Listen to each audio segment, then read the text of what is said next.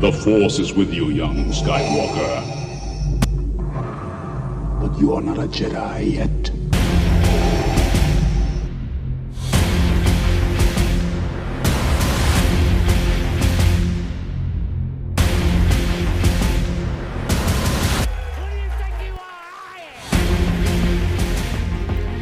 And welcome to another episode of Who Do You Think You Are? I am episode 13, but it's not Friday. It's a Sunday. Uh, it is me, Chen's, alongside or across from co host, good friend, Puma, Yep. and our producer, Nikki. What's going on? We've got the full slate, and we've got a guest back on the horn. Lo- A, uh, a, Long, uh, long- o- an OG, long- an an OG OG, of the show. guest, Matt. He's going to talk um, Stanley Cup playoffs, NBA, and NHL draft. what el- whatever else comes our way. So let's get Matt in there. What's up, Matt? What's going on, guys? Good to be back. How you Yeah, doing? As always, as always. Nice to have you back. Yep. All right, Puma. What do we got? All right, so whole bunch bunch of uh, topics to talk about today. Uh, I think we should start talking about the NHL playoffs. All right, so this is gonna be this is gonna be mostly Matt, Matt and Puma.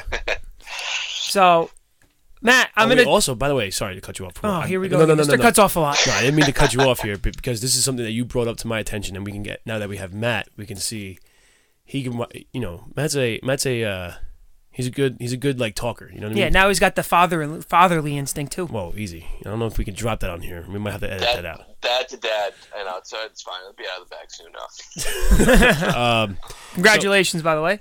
Thank you, thank you. so Puma Puma um asked me, he goes, you know, it'd be really awesome if we can get your friend, uh, the reporter chick that works for the NH, uh, for ESPN in like their NHL branch on our show. He's talking about Emily, and I was like, dude, Yeah. I mean, I I haven't spoken to her literally since uh, that fucking epic playoff run that the Rangers were on. So Um, I text her every now and then. Uh, every time I see a trade, you know, happen or something with the Rangers, I'll shoot her a text and get her opinion, and she's, you know, good right away, re- responding back. You know, I'm not offering any inside tips, but she's she's a good enough friend that she uh, she gives her two cents and and what she thinks about it. man, maybe we can, maybe So we could get her on. it, I don't Potentially. Know about, I don't know about getting her on, but maybe we can get a text from her and just be like, I swear this is a real text from her. Right. Uh, she's got her own podcast with uh, with ESPN, and uh, you know I don't know if that might be conflict of interest. We'll see. Oh, yeah, true. that would be bad. We'll see though. We can always it can't hurt to ask. Shoot your shot. You know? Shoot your shot. Yeah, that's true. All right. So anyway, that was that was my little thing. Go ahead. Paul. Okay, so NHL playoffs in full swing. We have one series over already in the second round. Um, hey Matt, is there any surprises so far after the first round is over? Now the second round's on its way out. Surprises. I mean, from that first round, you could definitely say yes. I mean, I- don't think anyone saw the Lightning leaving, uh, the Flames leaving. All basically all four wildcard teams going out. I think you probably saw one or two. You could guess, but the fact that all four top seeds are out, it's a shock. People say you know the Islanders getting swept was a shock. Yes and no. I think uh, you watch the Islanders in the first round against Pittsburgh. The Pittsburgh is not the Pittsburgh it was when they won cups. You know, back to back years. We're no three years removed, but still, they relied heavily on offense, and the Islanders' mo was defense, shutting down teams, tries to structure. If and if they can't, you know, score, they're definitely not going to prevent you from scoring. So we saw that you know the Islanders kind of did what they what they did and and did to advance. Um, you know, and then they said, oh, you know, they got that time off. Boychuk might be able to come back, and they felt the shit. You know, Carolina just possessed them, outpossessed them, scored the timely goals, and unfortunately, the Islanders didn't have the scoring to, to keep up. Uh, everything else, you could see the, the other wildcard teams are holding their own. Um, you know, three-two series. You know, another uh, game six tonight or this afternoon. Uh, it's been fun watching that second round, but as far as out glaring surprises, I can't really see any after that initial first round. You know the the uh, Barry Trotz the Barry Trotz effect. You know, watching the Islanders in the first round, and I, I agree with you that that Pittsburgh team wasn't the same team that we were used to seeing. Even in the in the regular season, I said that, and I didn't think they would make a run as deep as they normally did. But with the Islanders, it kind of reminded you of that Capitals team that the Rangers played in 2015. They Mm-hmm. blocked shots. They hunkered down in front of in front of Holtby. They they were responsible in their defensive zone, and they they were winning games 2-1, 3-1, you know, one nothing, um, and really relying on their defensive structure to win games. And like you said, Carolina just outpossessed them. They capitalized on the chances that they had, and they were able to take advantage of the fact that the Islanders struggled to put the puck in the net. And last week, I even said, I don't see the Islanders getting much further because of the fact that they can't score goals. And I, I thought they were going to play, play uh, the Caps. I didn't think Carolina was going to get through. But, you know, Lehner, I didn't think Lehner was the goalie to rely on. He's no Lundqvist. He's no Holtby. He's no Fleury. He's this goaltender that was a product of the system they were playing, and it showed. Mhm.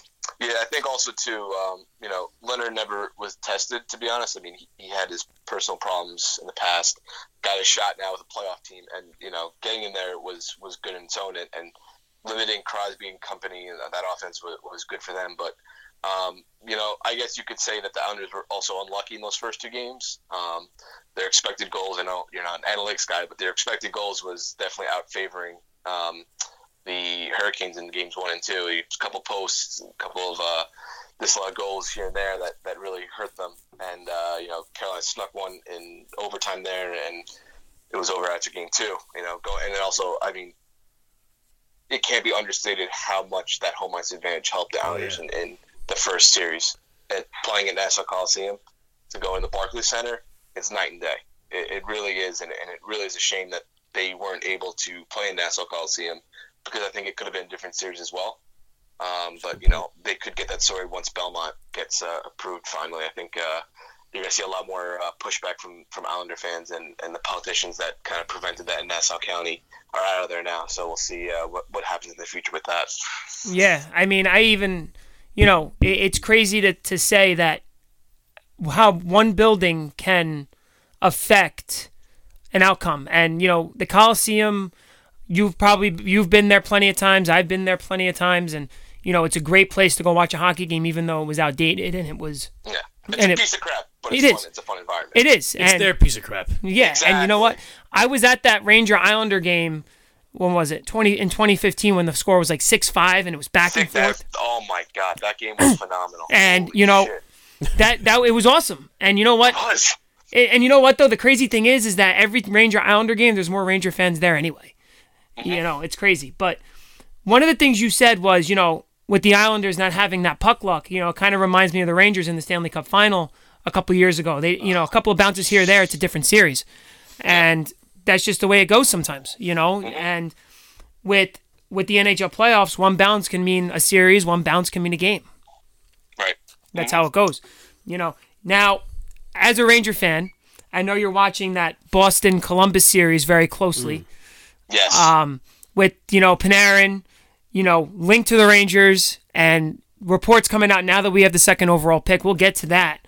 But now with Capo potentially coming over, it's um Don't don't don't predict the It's- draft pick yet. well, I think they're going to draft Capo. I, I hope. I think they're going to. You're, the Devils aren't stupid enough to, to not take Hughes. But anyway, the series here with, with Columbus, it's I think Boston's the better team. But I also think that you want Columbus out of the playoffs as fast as possible. Uh, I could not disagree with you more. I can't believe you're saying that. Oh. As a Ranger fan, Here we go. How are you rooting for Boston over Columbus? Not necessarily the Boston New York rivalry. Columbus wins, the pick that we get for winning pick moves up a spot. Every wildcard team that makes it to the conference finals, the pick moves up a spot. So Oh. right now, moved up one because Carolina's in the conference finals. I saw The that. Stars, the Stars win. It, we get another first round pick because Zuccarello trade, and it moves up another spot. So it can go from 21 to 18. Panarin's just making that check higher and higher. He's not staying in Columbus. You- you can mark it down May 5th. he ain't staying in Columbus. So you, It's you- either New York or Florida. So you- have Quenneville now in Florida, and no state income tax. so you think so you don't think that if they get to the cup final and they get there and they lose in the final that Panarin's not going to say, "Wow, we have something here. I want to stay." They have too many pieces that are going to be leaving that have to be paid.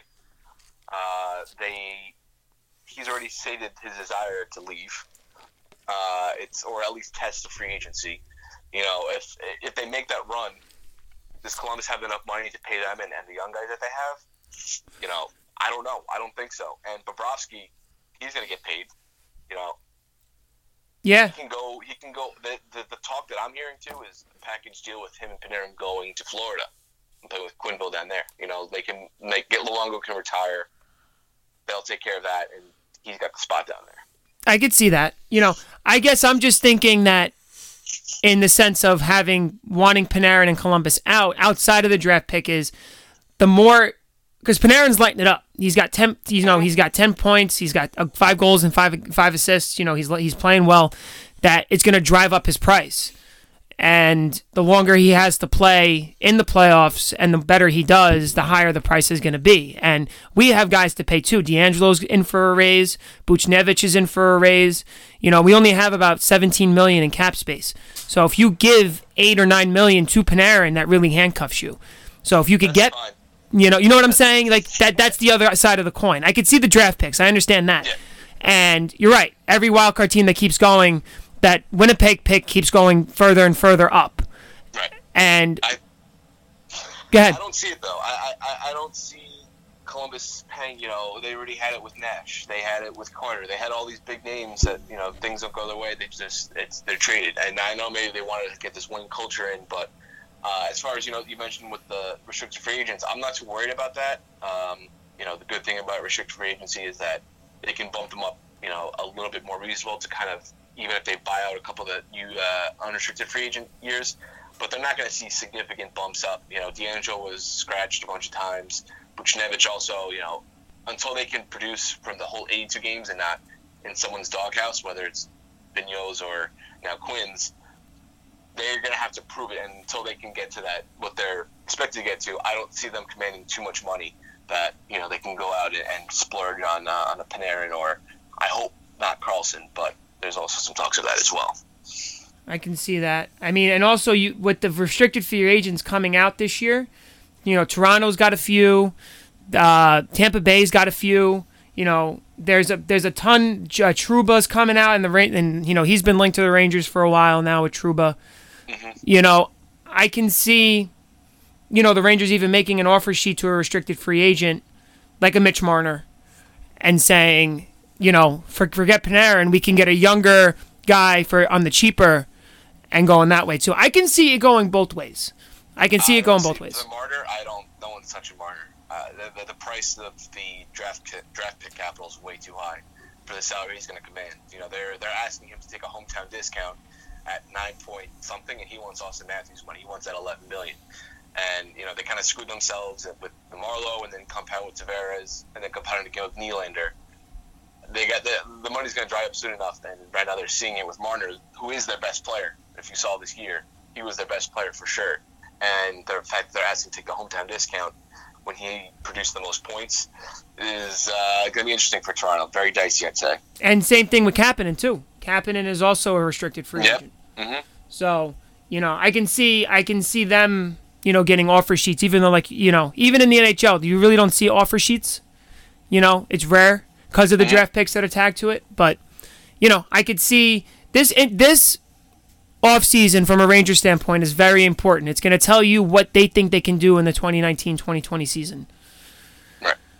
But what what do you think now with the playoffs? You mentioned the the Stars and the Blue Series. You know, we're one win away from getting another first round pick. Mm-hmm. Now, do you see? Can you see the Rangers packaging two picks to get another pick in the top ten?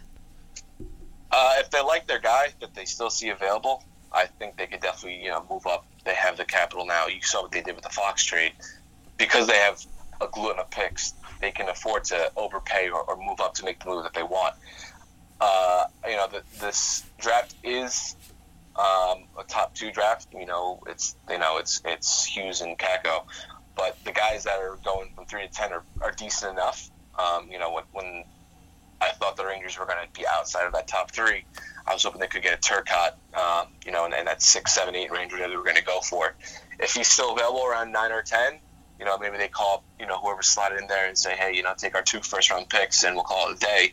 Um, if they think he can be impactful and play right away, that's kind of the thing. I don't think they want to have a guy that's going to be, you know, middling in the juniors unless they see a very high ceiling for him. Hmm. I think they kind of want young guys now, see what they have, um, you know, make the run with the young talent that's that's going to produce hopefully, um, and you could see them producing or contending in the next year or two. Yeah, exactly. I, I think they're a year away. You know, and you know, there's away from what contending. Oh, contending. Being a be, I think they're going to contend for a playoff spot next year. You think so? I think so with the talent that they have and the talent. You know, Kravtsov is coming over. They signed him. Mm-hmm. They have, you know, they're going to have Russian boy. They're going to have that Boys. That top two pick with Kakko or Hughes. You know, that's the good thing about having number two pick. You just take the guy that the Devils didn't take. Well, who would you rather have? Kakko. Kakko. Yeah, I feel like he's more uh, special of a talent. Well, not for nothing. The, the kid's 18 years old and he's dominating right. in the fit, this Finnish professional league with men. Hmm. And right. he's big. He's a winger. He could distribute the That's puck. That's why I like him. He's big and a winger. He could distribute the puck and he can shoot the puck. And yeah. you know, Hughes is a 5'10 center. Um, you know, and I re- I know that he's the 1A and Kakko's the 1B, but you know, I mean, you'd be happy with either one. I would be happy with either one, but I'd rather have the Finn. Yeah. You yeah, know. Also, too, the, the, you look at the depth the Rangers have at center. Mm-hmm. Someone's gonna get moved if That's that, true. you know, if Hughes does fall to them. It's been Because Zibanejad rocking the one, um, Strome probably gets traded or, or is let go. You know, I don't see him in their in their future plans. I like Strome though. I know, I know you're a big Strome guy. I think you got to strike while the iron's hot. You know, the guy was a top five pick, never really produced at the levels. He gets a little hot streak, has a high shooting percentage now. So hopefully someone overpays that draft day, or you know, if you could flip that to get another asset. I don't see him fitting in long term.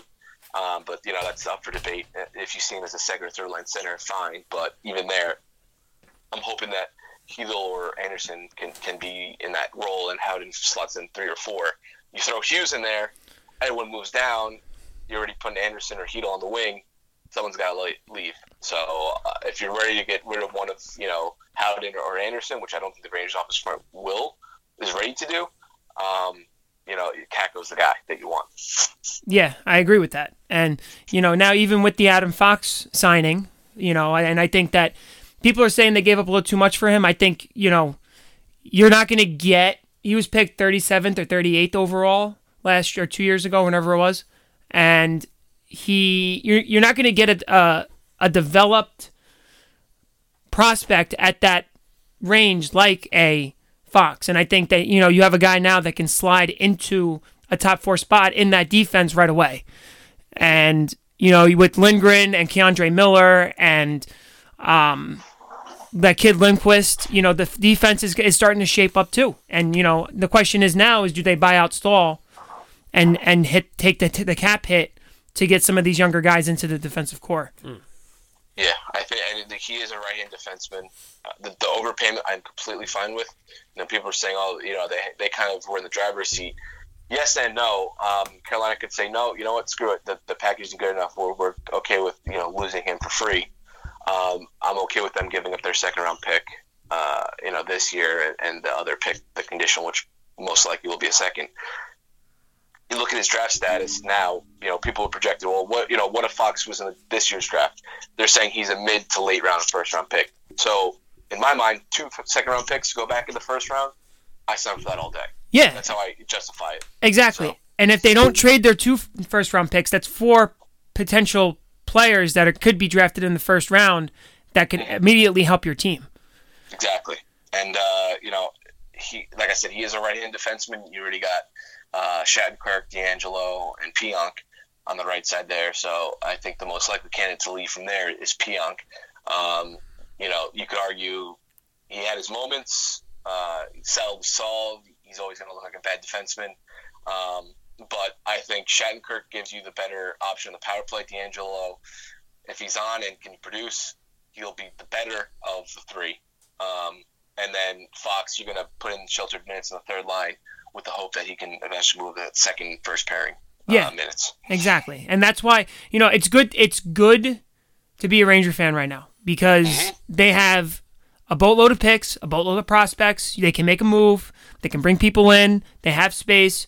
You know, I hear Kreider's name potentially being moved. I don't want to see that. No, No, I don't want to see that. that's Matt's guy. I don't want to see that. I think if you have a top line of Zibanejad, Capo, and Kreider, that's going to be Those are some big boys on the wing. that's going to be a big. Yeah. That's a big. Those are two bulls on the wing with a distributor in the middle that can also score. Yep, You know, that'd be fun to watch. it would be fun to watch. And then with the second line, like you said, being maybe a Kravtsov and a Buchnevich with with um, shit, his name's escaping me. Who would be in the middle? Who? Chytil? Chytil would be in the middle of that line. You know, I don't see Andersson be uh, Elias Andersson being a fourth wing center or you know a fourth line center. That's not why you drafted him either. You know, Yeah, he, well, unfortunately, you know, he, he had the highest, you know, he was the most NHL ready. You know, that was always the, the phrase coming out. He wasn't the most talented, but he was the guy that you could put in and he would produce. I haven't seen it yet. I don't know if it's just adjusting to the North American lifestyle, the the, the playing of there. You know, plays in Hartford, goes to New York. He won't be back to Hartford. He's back in Hartford. That's the last time he's in Hartford. He's back there again.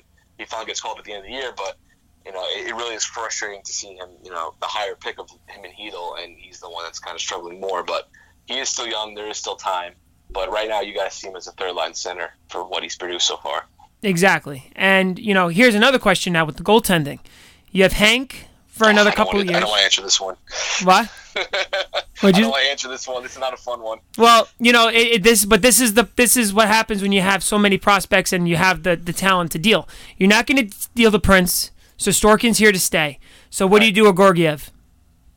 Georgiev, I think I think the best thing that they can do right now, Shostorkin starts, or I don't know if you saw this, by the way, unrelated, not unrelated.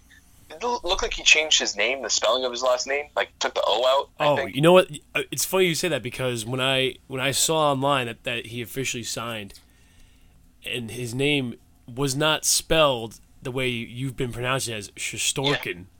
Right. I'm like, what the fuck is he getting this O from? Yeah, the O is, was on there, and now it's Igor Shosturkin. So I don't know if he's making more Americanized so he can say it easier. I mean, Sam's gonna have a difficult time either way of trying to pronounce Oh, his man. name with all these Europeans coming on. Oh, you know, Russian Russian them. tinkering already. Russian Yeah. tinkering. Right, but uh, yeah, I mean, I think you let Igor stay in, in Hartford, get his feet wet there. If he's dominating, you know, I think Georgiev has 37 or 36 games that he can play before. Um, if he goes that 37th game, he'll be waiver eligible. You can move them up and down between Hartford and, and New York, and I'm hoping that they kind of do like a platoon between the two of them. You know, getting time in Hartford and getting time, you know, to give Hank relief. Uh-huh. Because I think you got to weigh Hank down. You know, his starts, and as good as Hank has been, Georgiev, you know, did look better down Yeah. the stretch of, of this past year. He did. So Well, I, that- I, I think you got to see what you have in Georgiev. I think if he shows so much, maybe you trade him at the deadline. If you know they're, they're on the edge there, Shostorkin gets the you know the nod as a backup, or you know even takes over some starts from Hank. But I think they want to go with Hank passing the baton to Shostorkin, and Georgiev is a wild card of can he produce? Can we you know use him as bait, or can we use him as a player to kind of have a three goalie tandem, which Islanders tried a couple years ago. It was a nightmare. Yeah. But maybe we'll see if they can manage this a little bit better. It's just it all depends on how Shostorkin really does. If he if he's gonna live up to the hype. Mm-hmm. You know, I mean, he was he was lights out in the KHL last year. Oh yeah. lights out. And you know what? I think that my take on it is is that, like you said, the plan right now is to pass the baton to Shostorkin, mm-hmm. and Georgiev is the wild card. Now, I think the reason why Georgiev was so hot was because he was getting regular minutes at the end of the season to see what they had in him. Yeah, that could be true. And I think that's why Hank struggled was because he wasn't getting, you know, when you don't play and you get you play twice a week when you're used to playing four times a week or three times a week, you know, it really doesn't affect your your sharpness and your and your and your ability to play consistently. And I don't think that's a sign of age. You know, I think Hank still has it. Hank showed it in the first half of the season. He was an all star. You know, I think that Hank is the guy for the next couple of years, and I think that How much longer do you think he has you know, of of, of like good solid play? Well, the thing about Hank is that he's a positional goalie, and as long as he's in the right position, he can stop the puck. Um, and I think he's got another three years of of competitive, good hockey. Oh. He's not going to win a Vezina, No, no, no. but he's going to be. So look, it's a, a solid. He's a goalie you want in the playoffs still. Okay, now Shostorkin, how old is he, Matt? Do you know? I think he's 19. No, I don't think he's that No, that he's, young. He's he's born in '95, or basically '96. He, he's born in December 30th, 1995. So 24. He's gonna be 24 at the end of the year. Okay. All right, so like young, but not. Well, that's that's old. Hank, Hank was 24 when That's he with the yeah. Rangers. All right, that's true. Yeah. You know, yeah, And and I just, would like to get this guy going quickly, and like you know, you said Hank's got three years left, and that's great. 2020, 21, 22 is the final year of his contract. right. Oh, okay. All right. So I he's mean, got two years left yeah, on that deal. Two years left on the deal, and, and, you know, hopefully, You know, I mean, he's what 36. He'll be 37, or he's 37 now. So, you know, like I said, Brodeur did it. Brodeur made a cup a cup run yeah. when he was 40. And you know, Dean Dean cheering him out on the shore. Never forget. Uh, you know what? I had the photo. I didn't. I was the better man. I didn't. I didn't take the, the screenshot and send it to the group. So so Puma Uh, Yeah, for, for yeah, tell them the backstory. yeah. So our our friend Dean. I don't know if I, I know you've never met him. But I don't know if, you've, if I've ever mentioned him Nope. to you. But he's in our he's in our group at the Italian club from Penn State. Um, nice guy. Like you know, he, he knows his he knows sports. Not like Matt though, but like he knows his shit.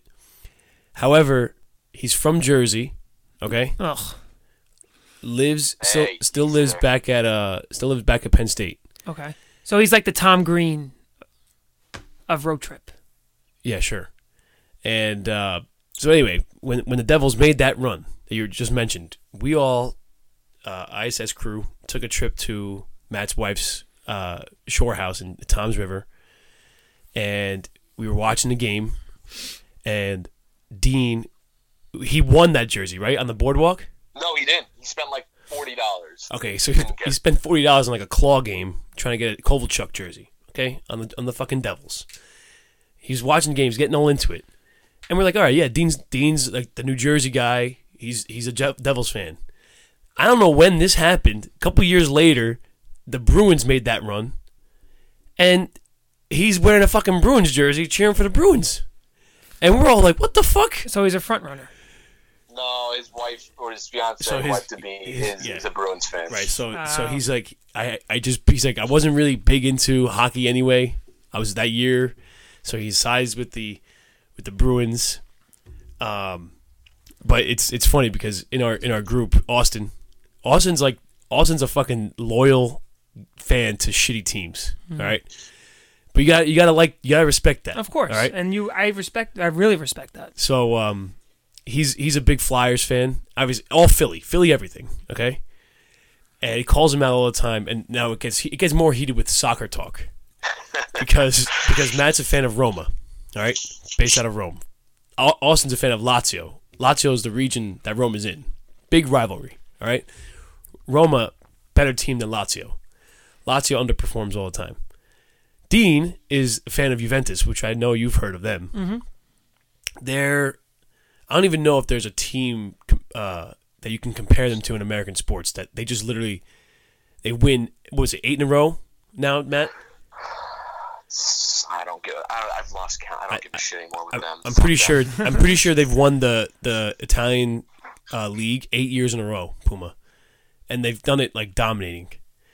No, no. Okay, all right, not no, not every year, not e- not no, every year, don't- not- every year, not every you're year. Shortchanging my team now. I don't like that. Not every year. Not every year. Well, here we go. Here we go.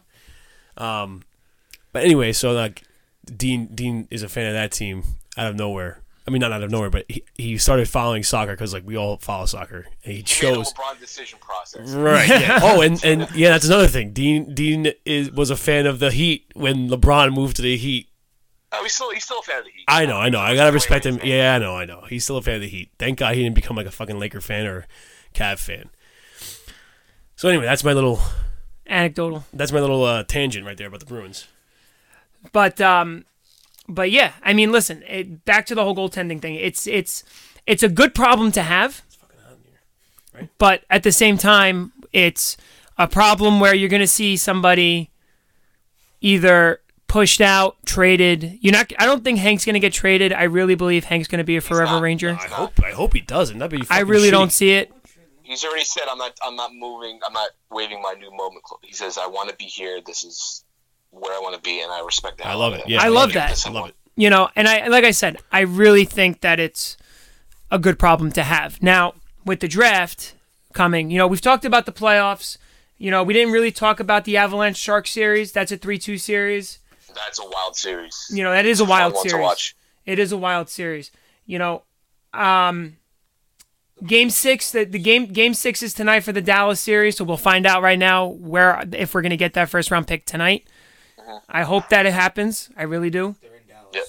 So They're in Dallas. So they're in Dallas, so this is the game to do it. If if Dallas doesn't do it tonight, I don't. Do you can you see them going to St. Louis and winning a game seven? I, I think so because the way that they played in Game Five. Uh, I don't know if you guys watched that game, but they, they came out and they uh, got timely goals. You know, it, it's so wild seeing you know Spezza playing a reserve fourth line center role, and he scores the big goal in the beginning. And uh, Bishop was really playing you know well, but uh, he is prone to mental mistakes. We've seen that you know even with the Lightning. Uh, he playing lights out, shut out up into the third period, and then he tries to play the puck in front of the net, whiffs on it completely, lifts Schwartz wide open in the net, and he, he goes top shelf. Uh, you know, make it a little more interesting because it was two nothing at that point. But uh, you know, he, he clamped down, shut the doors, and, and it was two one. The issue that I, I could see with the Stars is Bishop's health. Bishop's always been injury prone. You know, he, he's a big guy as it is, and when he falls down, you know, it's kind of awkward at, to brace himself with people falling on him. So he has been banged up a little bit in this series, you know, taking knocks here and there and scrums in front of the net. Uh, something to watch out for in, in tonight in today's game. But uh, the way that Dallas played in, the first two periods really compact. You know, we, we talked about it earlier when I was on before. You know, that they're a defensive team, but they're getting the timely scoring. The defensemen are, are jumping in. Uh, you know, Klingberg's playing really well. They got a young defensive core that, that's really contributing and, and it's really helping out uh, the Stars getting some scoring where they really weren't expecting it from. So, uh, you know, their penalty kill has been, yeah, I think, something like 93% in the playoffs, which is just banana land crazy. But, um, you know, they're playing really well and, it, and it's fun to watch them and cheer them on, you know, have, have a team still in our uh, interests. Well, yeah. I mean, if you think about it, like you said, every wild card team is in our interest too. Yep, exactly. you know, so I would love to see, you know, like if so, it's like a double whammy if you think about it. If Dallas wins, we get that first pick from Dallas, and we move up another spot because they're a wild card team as well. Exactly. It goes right now. It's at twenty. Uh, it could be nineteen by the end of the day, and if Columbus pulls the rabbit out of the hat, it goes up to eighteen. Dude, that's crazy. And if if the Avalanche win too, Yeah, so you know, so it's it's it's it's it's like I said, it's a great time to be a Ranger fan because there's so many things that that are breaking our way, and we can definitely, um, you know, watch with interest because it's it's not just um, us hoping one team doesn't get it because we don't like them. It's you know helping our team in the long run. Um, and it, it, I will say, I love watching playoff hockey, oh, of course, I love it. The best. and it's the best, and it's also the best when you have no stress levels in there because your team's not in it. I, it sucks the Rangers aren't in. it, Don't get me wrong, but watching the back and forth from that Bruins game last night, Columbus comes in, gets some goals, hmm. takes the lead. Bruins come back and then score at the end of the, at the game to, to win it was just insane to watch. Yeah. No, I, this is a good segue because I always feel that NHL playoffs, and I'm more of a basketball fan than I am hockey. I'll say that, but the NBA playoffs just don't really do it for me It's as much as snooze as much as the the Stanley Cup playoffs are doing it for me. But with that being said, I know you, you- you said you haven't really been watching much basketball. What what have you been watching so far? So I'll tell you this: I have I have seen some games. I, I did watch that four overtime game uh, the other night. I was I had the double screen again going. I had Fortnite on the big TV, and, and I had the the, uh, the the game on the on the small TV, which which was fun to watch. Um, you know, anytime I, I had you know flashbacks to that uh, UConn Syracuse game in, in the Garden, the Big East tournament God, uh, going at six overtimes. But uh, it, it was fun to watch. But the thing that really just pisses me off. Did you see what Kanter tweeted out after the game? No. No, he's He was- dude. He's a fucking. He's a he's a maniac. I unfollowed him. I he pissed me off. Like I understand he, he has this political thing. I, I I support him in that, but he's just so much of a freaking crybaby. What do you say? Complainer, dude. He took a he had someone take a video of him on a trainer's table, like hands overhead, like oh my god, and then the caption, whatever damn takes, and then even Evan Turner called him out and said this is a little bit much. He quote tweeted him, his Wait. own teammate. I was gonna say Evan Turner's on the on the Brewers. Yeah. Wow. Exactly.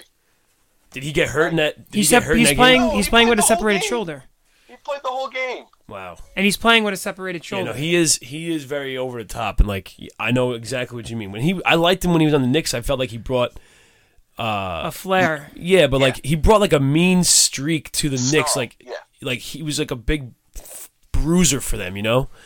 Um, You know, But, they like, couldn't defense for shit. yeah, no, yeah, no, but like who really can? To be honest with you, Ah, Mitchell, my boy Mitchell Robinson. Yeah, I know, I know. I, board. d- don't let me don't don't bring him up because I I fucking I made a big trade in in my fantasy basketball league where I ended up getting LeBron and Mitch Robinson when he was first playing with the Knicks, who when he was just getting like six points a game, like seven rebounds, he wasn't really doing much. And I was like, he's not producing enough for me to keep him, so I dropped him. And then he just he just fucking went off. Like he was getting double Very, doubles and like six blocks a game. Yeah, bad, bad move, bad move. Other than that, though, I had a pretty solid fantasy sports year, winning winning football, almost winning March Madness with my Texas Tech t- pick. Um, I won't bring that up because it's sensitive to you. Almost only counts in horseshoes and hand grenades. All right. Anyway, um, but, But- yeah, NBA playoffs. You got the Rockets beat the Warriors last night, and that series is two one in favor of Golden State. And you got you got the Sixers beating the fucking Raptors right now, two one. Austin's jumping for joy, and Portland, dude, Portland's up two one on the Nuggets, and that's a series I think that even though the Nuggets had such a good year this year, with you know players like uh, Jokic and uh, Murray, Mhm. pa- everyone says it, and I've been saying this shit for a long time. Portland's backcourt is probably the most underappreciated. I mean, I think they're getting the, the recognition now because they're they're lighting it up in the playoffs. But Damian Lillard and CJ McCollum have been doing this for fucking a couple years now. It's not it's not anything new. They're killing it. Um, Been fun to watch. Yeah, dude. Like they're, they're both guys that can shoot from anywhere. They can hit any kind of shot, take over a game at any moment. And then Portland's got some other like key role players like Kanter. You know, he is a, a lunatic, but he is a solid player for them. And uh, who else? Am I? Evan Turner, like just a good, solid premier defender. He'll give Mo you, Harkless, yeah, Mo, yeah, big Mo. my boy. But let's let's talk about Austin's boy Embiid for a second. He, what was it? It was uh, I think it was game game two.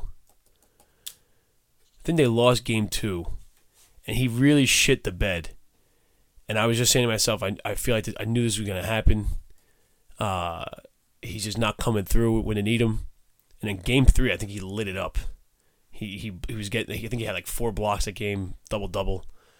But Yeah, he it was uh game game two. They actually did win, but yeah, he was showing shot two for seven on uh on Oh, that- that, second game. yeah, yeah, yeah, that was it. He was he was really yeah. Twelve Jimmy, points. Jimmy Butler. I think Jimmy Butler carried him. I think that's what it was. Yeah. Um, and then what's the other one? Bucks Bucks Celtics.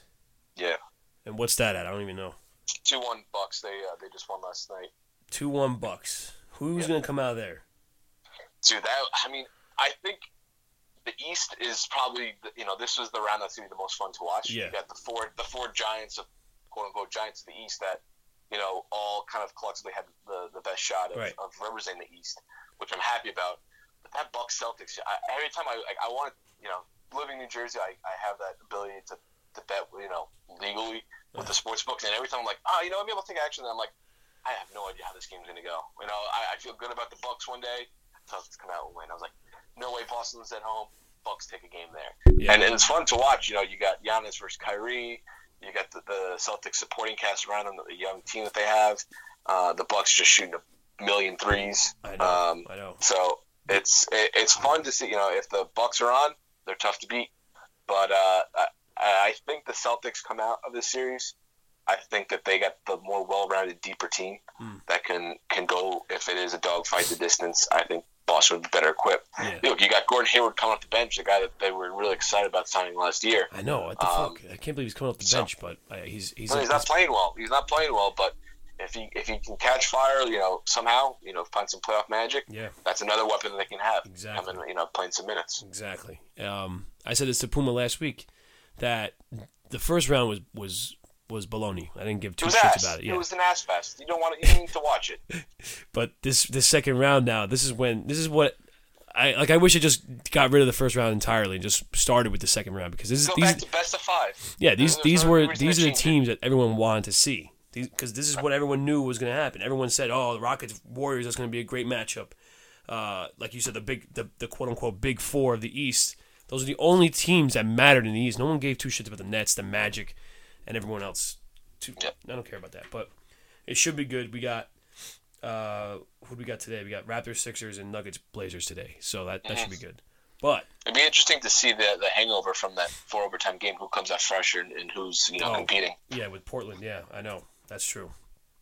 Um, so I heard yesterday that the Knicks. I don't know if you heard this. The Knicks were fourth favorite to win the East, or the win or to win the NBA title next year, or something like that. They're sixteen to one right now to win the 2020 final. To win the final, right? That's pretty. Yeah. And that's nothing's happened. so no, it, you know, oh, nothing's happened, but you know, Some- everyone's right. hinting at, at you know a somebody knows something. Somebody knows something. And I think he's the biggest favorite to come here. I think yeah. So so what's like that's going off of KD coming here, right? Yep. You think they just get KD or they get someone else? I would. I mean, everyone's fantasy is Kyrie, KD, Zion, right? That would that would be the next instant big three, makes them favorites in the East. Um, realistically, knowing as a Knicks fan, I'm expecting a Jimmy Butler, Kemba Walker combo, something like that. Something where like yeah. you get good players, but they're not the superstars. Look, Right. on, on certain days, Kemba is a superstar. You can't stop him. So certain days, Jimmy Butler does everything. Right. Jimmy Butler takes the freaking third team Minnesota Timberwolves and just beats the shit out of the first team Minnesota says trade me. Like that's the kind of guy that he is, right, right, right. player that he can be. But you know, are, are both going to get them over that edge? No, not with this dog shit roster they have right now. but if you put the superstar in there with KD, if you get another superstar, Kyrie, yeah, then I could see them, you know, win the East. No, no shit, they should. But I'm not going to get my expectations up.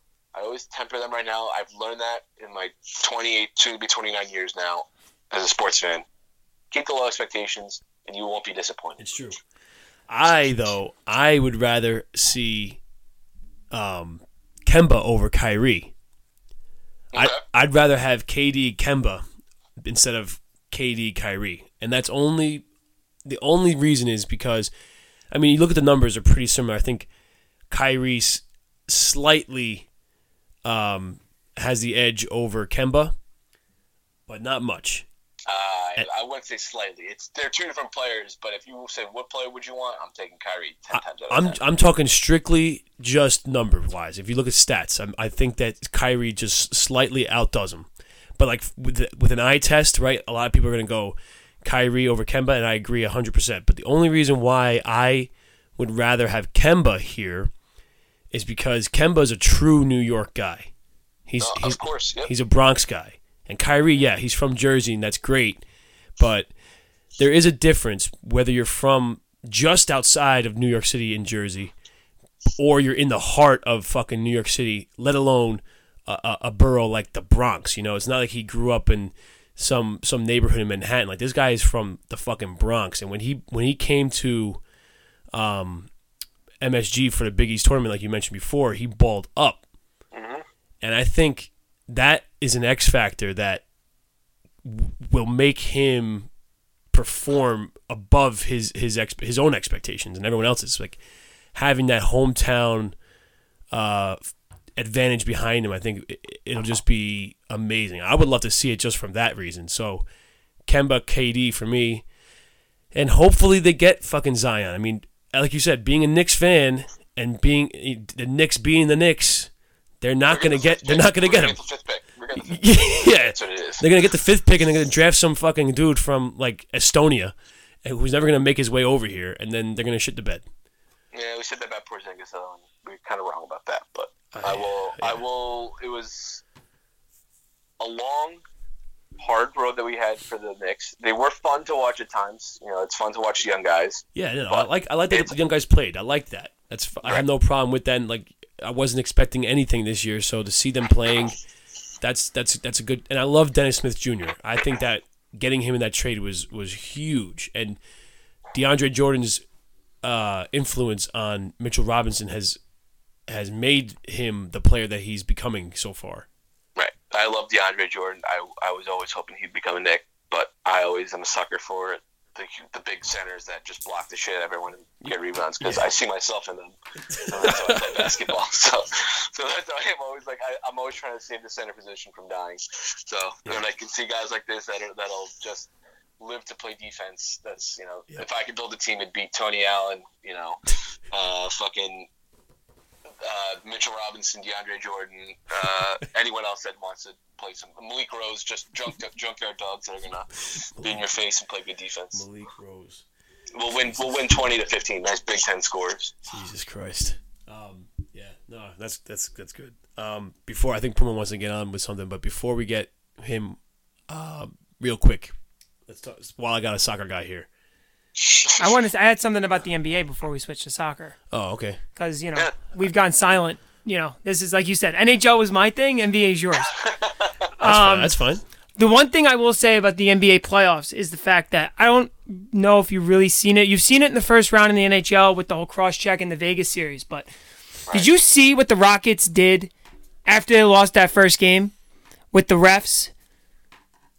Oh, they were complaining about that uh, Harden didn't get the landing foul, and then Paul lost and got teed up, kicked out of the game. Well, yeah. Well, this is the thing that you know. I don't watch the NBA playoffs. You know, I think the last basketball game I've watched was when that game seven with Cleveland and Golden State when Cleveland ended up winning. 2016. Yeah. Yeah. I haven't really sat down and watched basketball. Plus, you know, being a Knicks fan, I'm an in closet Knicks fan. I don't really tell anybody. We But- until we get competitive again. Exactly. But I'm not a front runner. I'm still a Knicks fan. I still follow them. But Right. it's crazy to me that the Rockets would come out and release a statement saying that in game seven of last year's playoffs, they missed 80 calls that could have cost them this that cost them the series. I don't see teams in the NHL doing that. Yeah. And it's, for- it's, it's not a good league for that. No, and it's not for me. It's it's it's like okay, well, you know, I like the grittiness of hockey. I like the the the, the that hockey is in your face and it's it's passionate. And I'm not saying that that these guys in the playoffs for basketball aren't passionate, but it's just It's go in, do your job. Whatever happens, happens. Exactly. And you move on. you know, like in the NFL, it's the same thing. Now they made the change so that the PI is is reviewable because of what happened with the Saints. You know, mm-hmm. now you kind of see these games being ref differently because they complained. You know, it take that takes it away from me. I don't know if it takes away something for you, but it just takes no, it I- away. I, agree. Like, but even even the NFL with all these all these rule changes and all these um, these opportunities to to scrutinize every call, it slows the game down. And that's not the thing that bothers me. It's the fact that you know everybody is trying to manipulate the game or the outcome of the game in their favor through the referees and through all these calls the NHL, you're right. Like me being being a uh, very on the surface hockey fan, I even notice it. I, I, I think I mean I, I always say all the time that I feel like the NHL playoffs progress a lot faster than the NBA playoffs. I think the NBA teams take more rest.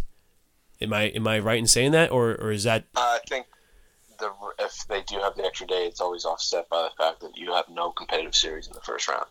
You saw like what how many sweeps in the first round for hockey? One, and then you saw how many for basketball? right? Five.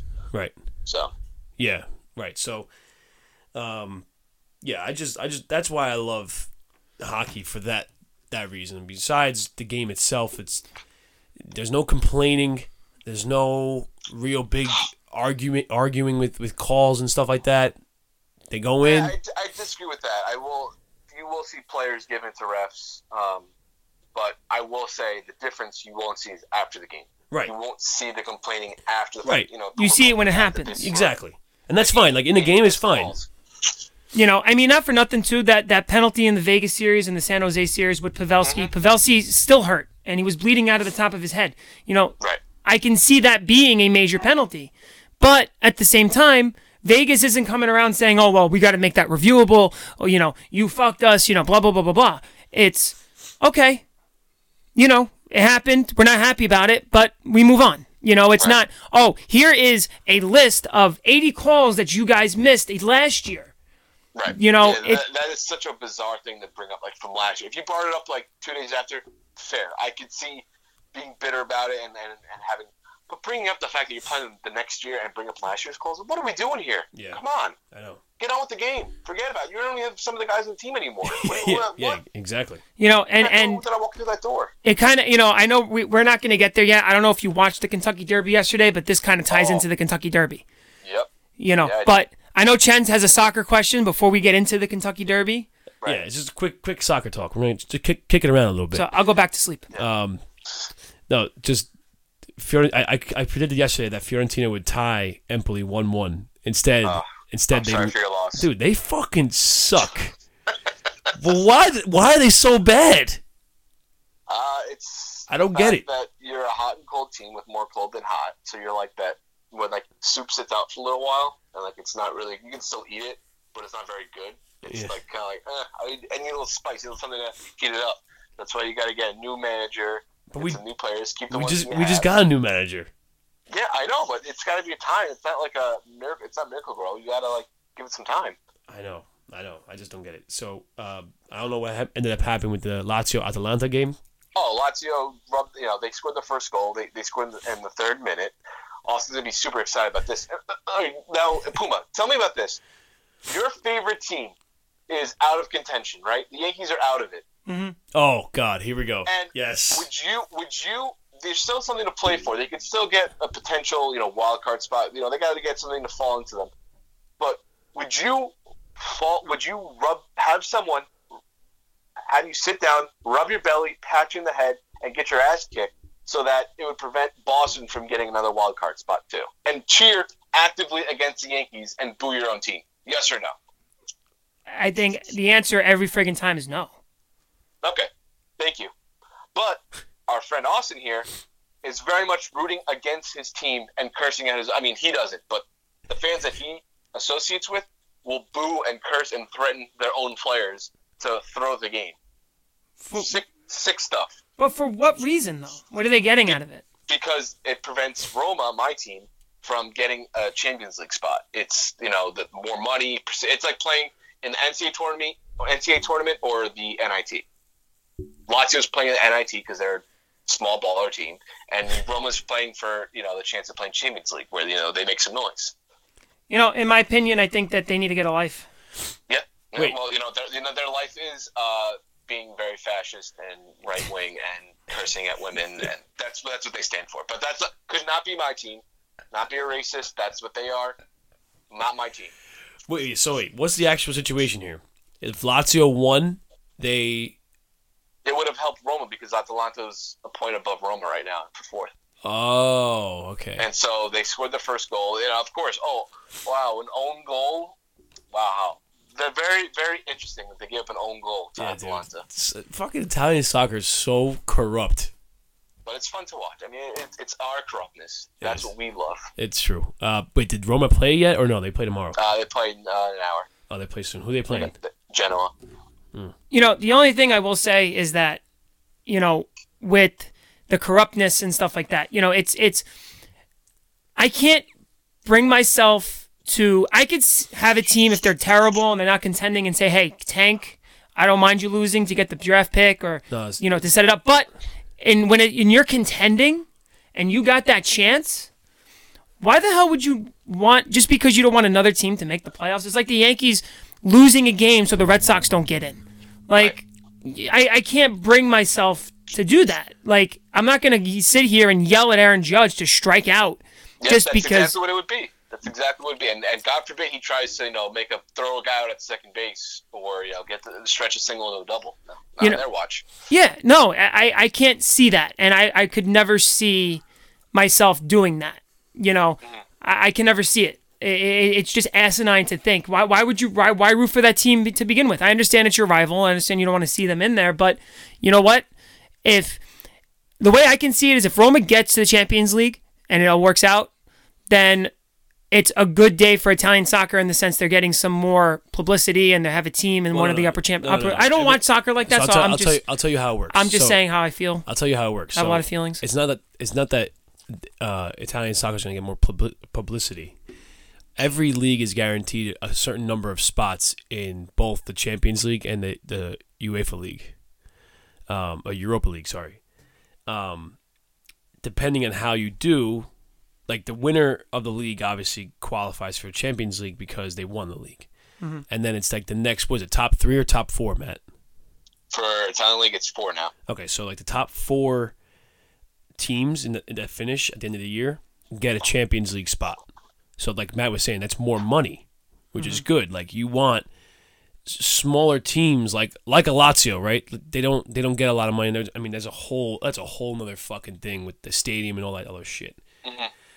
But you you want every chance you get to make more money. Now you get the Euro- Europa League, you get some money, but you don't get as much. And then if you don't make shit, you don't get dick right? Right. Like Fiorentina, they don't get shit, and they're just gonna c- continue being shitty, uh, selling all their fucking good young players. Like I got, I just got that Chiesa jersey.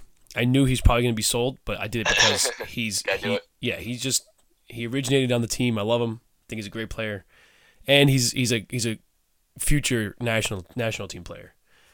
Um, but yeah, that was my little thing about soccer. Uh, who who wins Premier League? I mean, right now, you know, Man City's got to hold serve. They gotta they gotta win against Leicester. It's tough to see them losing. Uh, I don't see Man City dropping points against Leicester or who, whoever they're playing. You know, the last week of the, of the season. The Liverpool gritty performance yesterday, coming back. Yeah, You know, from from the two two draw that they had and, and, and scoring that winner with Origi. Origi just scoring massive goals this whole season. yeah. Um, but you know, Salah's hurt now. You know, he, he looked done. You know, he, he got pretty concussed yesterday. Um, I don't know. I, at first, I said I would want Liverpool to win, but I, I just I don't know. It was the oil money thing with Man City. I couldn't stand that. But at the end of the day, I, I just don't like Liverpool. I really don't. I can't stand the, Really? the fans. Dude, and they took our two best players, two of our best players. Like, ah, screw them. So I I, don't mean, know. I, I Uh, share that I share that hate with Salah because he Right. we, Yeah. we we resurged his his career, and then you Mm-hmm. guys helped propel him forward. But yeah, Right. I, I I think I just want Liverpool to win just to see someone new. I, I just like seeing. And I, I like I like Jurgen Klopp. I like him as a coach. I think he's really. I think he's a cool. Uh, he's he's gotten he, uh, he's worn me out. He, he complains too much. His antics are getting old. his antics are definitely getting old. Like cut the shit. But I Yeah, I don't know.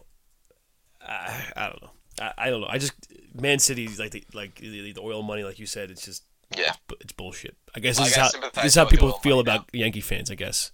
Yeah. I got I got to sort of sympathize with the oil money with these rumors that we're going to be bought by Qataris or Qataris. I guess I don't know how you pronounce it now, but yeah. All right, Puma, would you want to would you want to jump into? All right, so now moving on. Um, we could talk about we're gonna let's talk about baseball. We'll save the Derby How for we, how we doing? for the last. Uh, we're we're good. We're good. Um, so baseball. Yankees are sitting in second place right now. Um, they're holding their head above water with all the injuries. Some guys are starting to come back. We got Andujar back yesterday. We got LeMahieu back yesterday. Hicks is on is on the on the return. Frazier's a couple of days away. Everybody's getting healthy, and How's Severino? the Yankees look good. They haven't really said much about Severino. You're not going to see Severino until July, if you see him at all. But like I said in the past, that's a blessing in disguise because now you're going to have a fresh Severino for the second half of the season. Hmm. Right. Uh, Paxton went on the DL with right knee inflammation. They're saying that he, Surprise, surprise. well, they're saying that, and Paxton said it himself. He got a cortisone shot. You know, shouldn't be long. It should be the ten days, and that's it. Um, you know, Luke Voit is doesn't look like Shane Spencer. Nope. He looks like he's producing. You know, I like what um, you know what the kids are doing.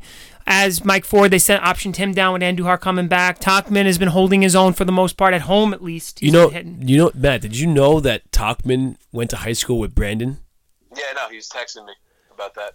That's fucking a guy that we went to uh, Penn State. He was the president of our Italian club, Puma. Mm-hmm. Went to high school. Was like friends with. He was. He stood in his wedding. Tauchman. Oh wow. Yeah. Yeah. Wow. Um, you know, other than you know talking about the Yankees, Kluber got hit in the right right forearm. He's got a you know broken arm, so he's going to be out for a while. That hurts the Indians. Um, you know, Tampa I Bay. words. I words. We don't say the we don't say the I word.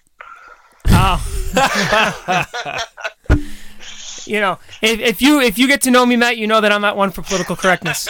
it's a joke. I know. um, you know, uh, I think you know I, I got some things to say about that. We- I don't know if you saw Avengers yet. Oh God. Wait, wait. We're going. We're going into this. No, already? no, no, no. I don't know if you saw Avengers yet, but that's on tap, and I have some things to say about that. Avengers. Avengers Endgame. No, I I I have to play catch up. I watched three movies last weekend in the Marvel Universe. I'm still working my way towards uh, Endgame. So, I have never seen any Avengers. all right. Well, you know what, Chens? There's the door. Yeah, exactly. I've seen, I've saw Endgame three times already. yeah, I, my brother, my brother's more on top of it than I am, and he was like, you know, that that was his Christmas morning Super Bowl all wrapped into one, and I'm I'm been doing my best to stay away from spoilers. You know, All right, so then I won't, I won't spoil anything. I, I can still say what I want to say without spoiling it. okay. Okay, I'm not, I'm not that guy. I, I haven't seen shit, but, I But- was telling Puma my, my but- fucking students, like eight, nine year olds, they don't know how to how to. They have no filter. shit. They told me what happened. and I'm like, oh, all right, thanks. oh, you haven't seen it? I was like, no. Oh, Well, yeah, sorry. I- All week- I, I already got that spoiled that Ant Man crawls up to Thanos' ass and expands, him, and that's how he dies. Yeah, and then Elmo comes in and saves the day. Um, you know what, what's what's funny is is all week in class. You know, I, my some of my students haven't seen it yet, so I'm like, if you don't do the work and shut up, I'm gonna spoil Endgame for you. And they did all the work. Yes, there you go. See, that's good. That's good fucking good. leverage right there. Yeah, it is. You know, wait, Matt, you you're you're uh, on tap with all a bunch of YouTube poop. Yeah, yeet dab. Let's go. Um, do you know, uh, Nikki? Do you know this? I'll ask both of you at the same time. Do you know what Big Chungus is? Yes. The Chungus, yeah. Many times. Big Chunk. Do you know what Big Chungus is? Puma? No, I don't know All what right, Big so I didn't know what Big Chungus was until so I, I started a baseball unit in class, and I gave I gave the kids a uh, the chance to like I give out jobs. It's called the sports ed model, where you give kids like jobs on the team, and they're in charge of doing all the shit that Okay. that job would be responsible for in real life. So we got the manager, the coach, the trainer, equipment manager, scorekeeper, and reporter. And I'm like, as a team, decorate a banner with like team name, a logo, sign it. So you know they're working hard and this and that. And I'm looking over, I see one team's like the baseball Warriors. I'm like, oh wow, that's cool. The, the logo is like, like a guy standing there with the bats crossing the necks, like skull and crossbone style. Mm-hmm. They had the, the year it was established. Man, that's pretty creative. Then I go over to the next group and it says Big Chungus and Moto Moto.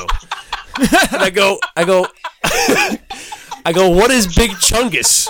And they go, you don't know Big Chungus? All of a sudden, I had to have sent you something. I know I sent you something about that. all of a sudden they just start singing this fucking song from Moto Moto. They're like, I like them big, I like them chunky, and they're all like dancing, and they're just like big chungus, big chungus, and I'm like, what the fuck is going on right now? So big chungus anyway, Puma is, is a fat like Bugs Bunny.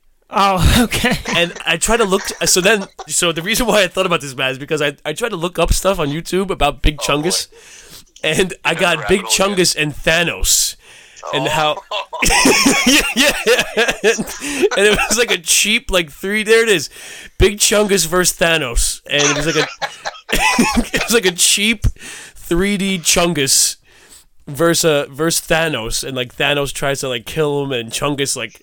Look at this! Like, this is some shit you'd show me. Oh god, I I, I want to watch that after I've seen Endgame, but I'm definitely on. No, th- this doesn't tell. This doesn't tell me anything. I've never seen shit. Yeah, well, I- you don't know that exactly, so you don't know if there's a spoiler there because you haven't seen it. Ugh. Do you hear this? Yes, I hear this, and I'm trying not to hear it because I know there's a spoiler going to be in there. Fucking big chungus. So, So anyway, that's my that's my so let's let's get back on track here. Let's get back on track here. So, um, big chungus. You better throw that shit up. so on back back to the the video. Gotta- back to the big chungus back to the too. fact that you know, Kluber's out. Okay, we won't say the I word. The uh, Chiefs, the Indian Chiefs of the Ohio River. Yeah, that's a much better name. Yeah. The Chiefs. Nice you know, you know, Chief Wahoo Wahoo.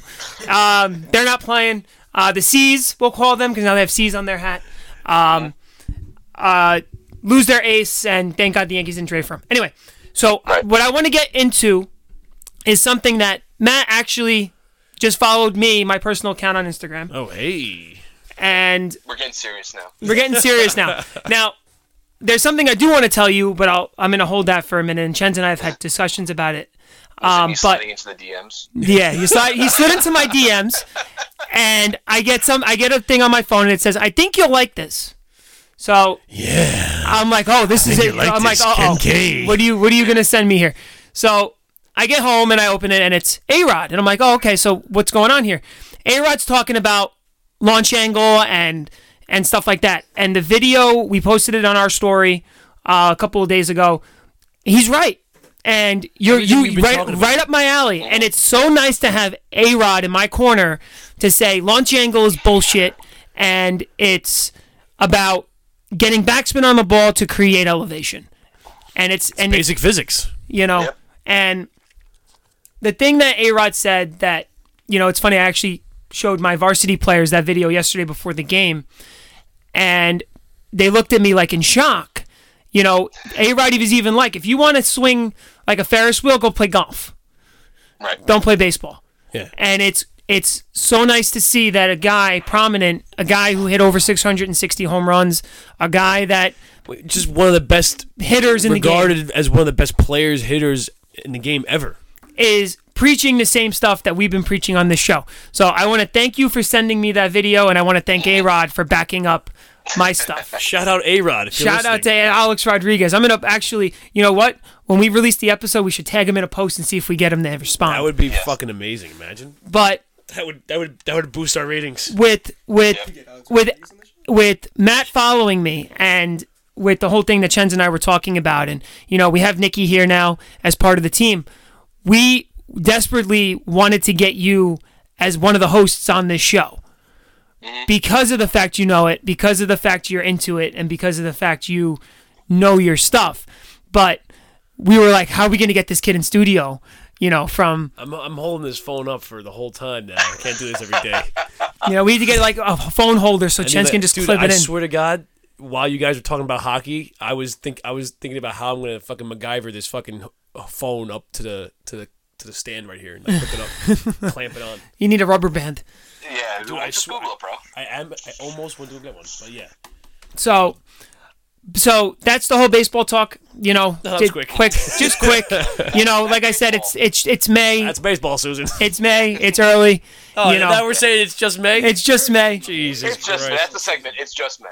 You know, and the Yankees look good. They're they're taking care of business with these players out, and you know what? I think that as these players come back, you'll see them start to elevate up the standings more. And and you know, you have the Twins with the best record in baseball right now. I don't think that's going to stay, but mm-hmm. you know, I think the Yankees are are in a good spot with their current situation. Yeah, of course. Considering how many, all their starters besides Torres, and now I guess Andujar is back, and Sanchez is back, and Voit.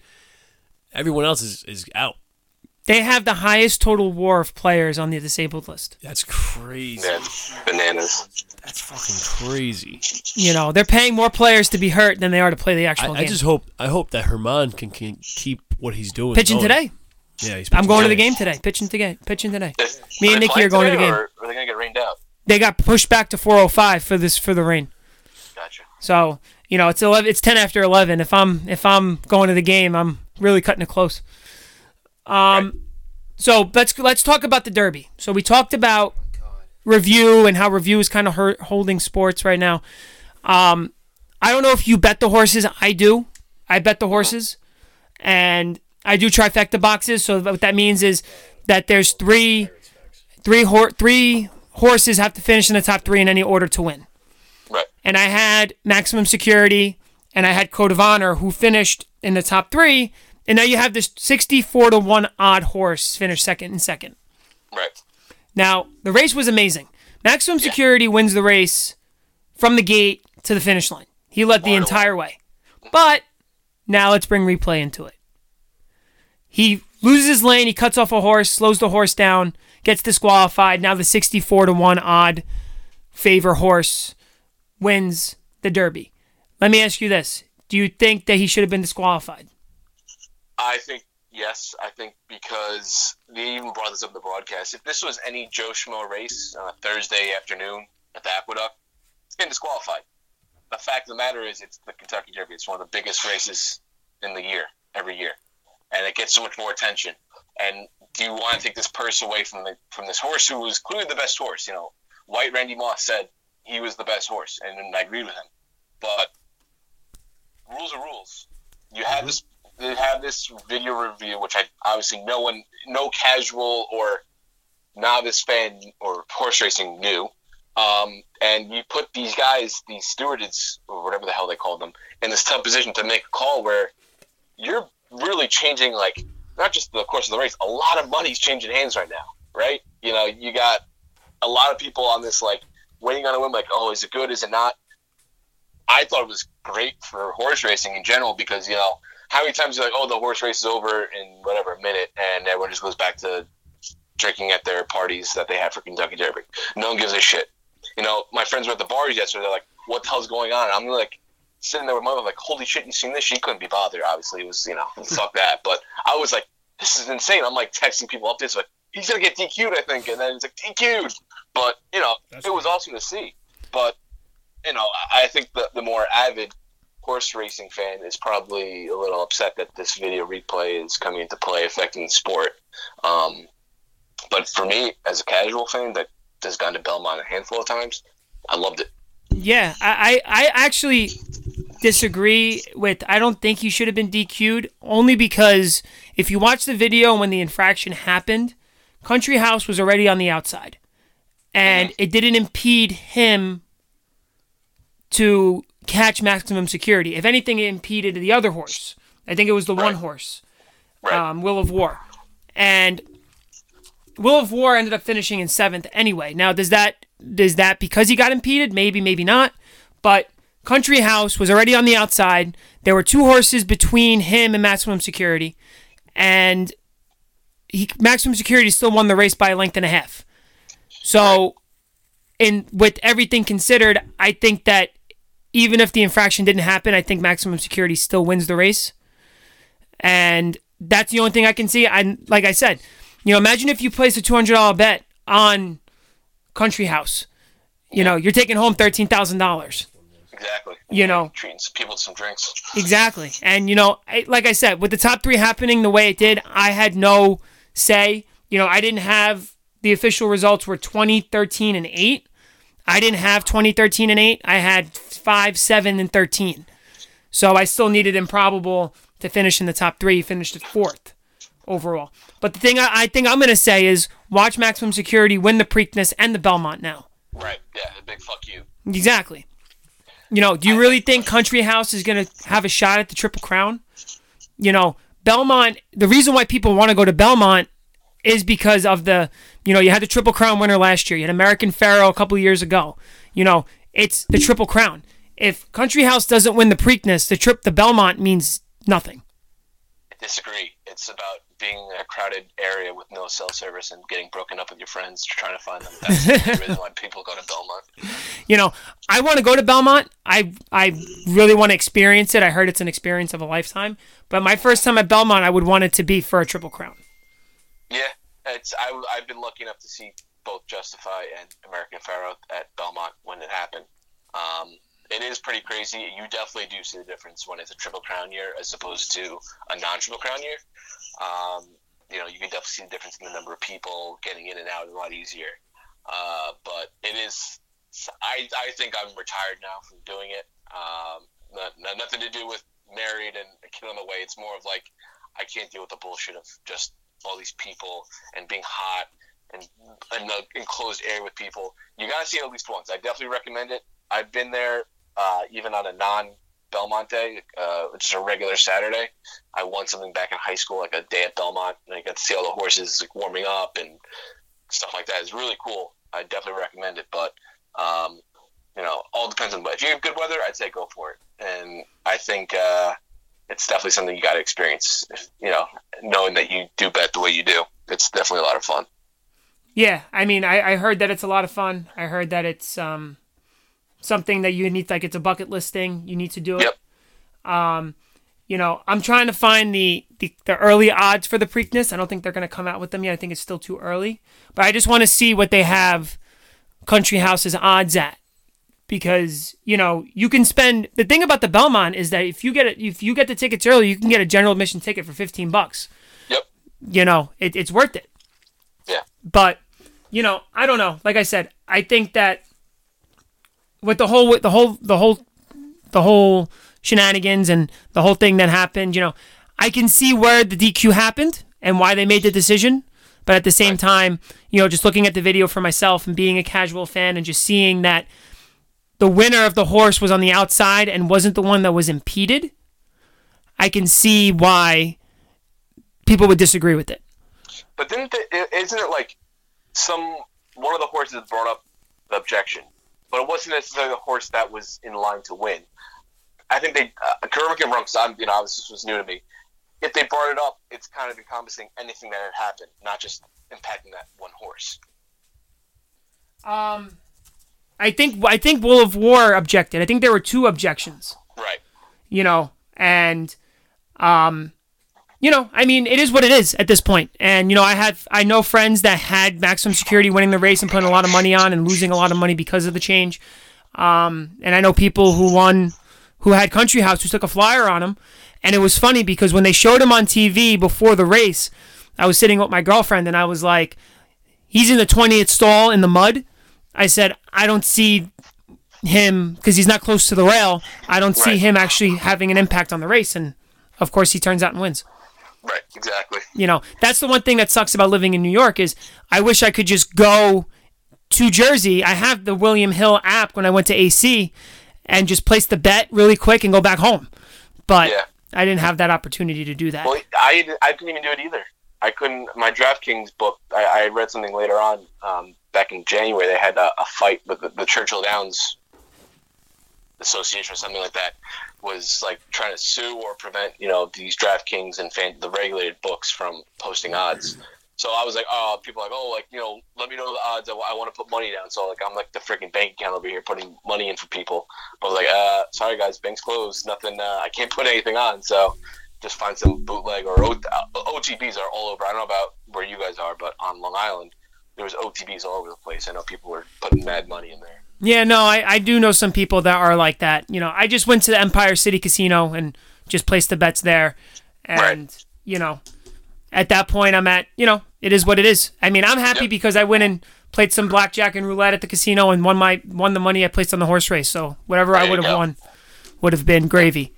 Good But stuff. it is good stuff, you know. I gotta, you know, when you gotta strike when the iron's hot, especially when you're Exactly. Gambling. When you're Yep. gambling. Um, so let's move on to the next topic. We have two more top, three more topics to cover. Jesus. Jeez. We I have gotta jump. I, to be honest, I gotta jump off soon. I got I got the, the grandparents coming over today the, for the big announcement. So Right, right. no, no problem. All right, so Um, we'll we'll cover we'll cover this last episode and then we'll this this last tep, uh, topic and we'll get you out of here. cool. And I have a push pull for you guys, so I, don't let me forget that one before. Okay. I get off. Okay, I didn't know if I don't know if you heard, but we retired push pull, that's okay. He can but still it's do it. okay. I want to walk it off. All right. You you can can walk it off. off. We'll I give you the walk off. It's a good, I think it's a good one. We'll give you the walk off because we actually have fan questions that we start we started answering live. Good. Um, Avengers, Endgame. So I'm not going to spoil anything. Okay. Um, But the one thing I will say, going back to you know NPCs and SJWs and you know political correctness and stuff like that, you know, going into the movie, I didn't know what to expect. Um, you know, you had Captain Marvel that came out in between Infinity War and Endgame, and I think that m- movie did well only because of Endgame. Um, and the one thing I said was, I hope Captain Marvel isn't the one that sends us sends us off into the next phase. I hope that you know it's about the original six. I hope it's about Iron Man, Captain America, Thor. You know the guys that the the, the characters that brought the us to this point. Yeah, and I hope they stay true to the comics. And you know this whole thing about Brie Larson and her her saying, you know, I don't need a 40 year old white man seeing the movie. Leaving Endgame, I felt satisfied Mhm. because I of a lot of people have that same sentiment too. because you know what the the thing about you know, like we were joking before about not saying, you know, the Cleveland Indians and it's not right. And there are other teams, you know, like the Blackhawks, like the Redskins, you know, Our words. that exactly that are are touchy subjects. And you know, you know, you even got college teams like the Trojans and the Seminoles and you know mm-hmm. stuff like that.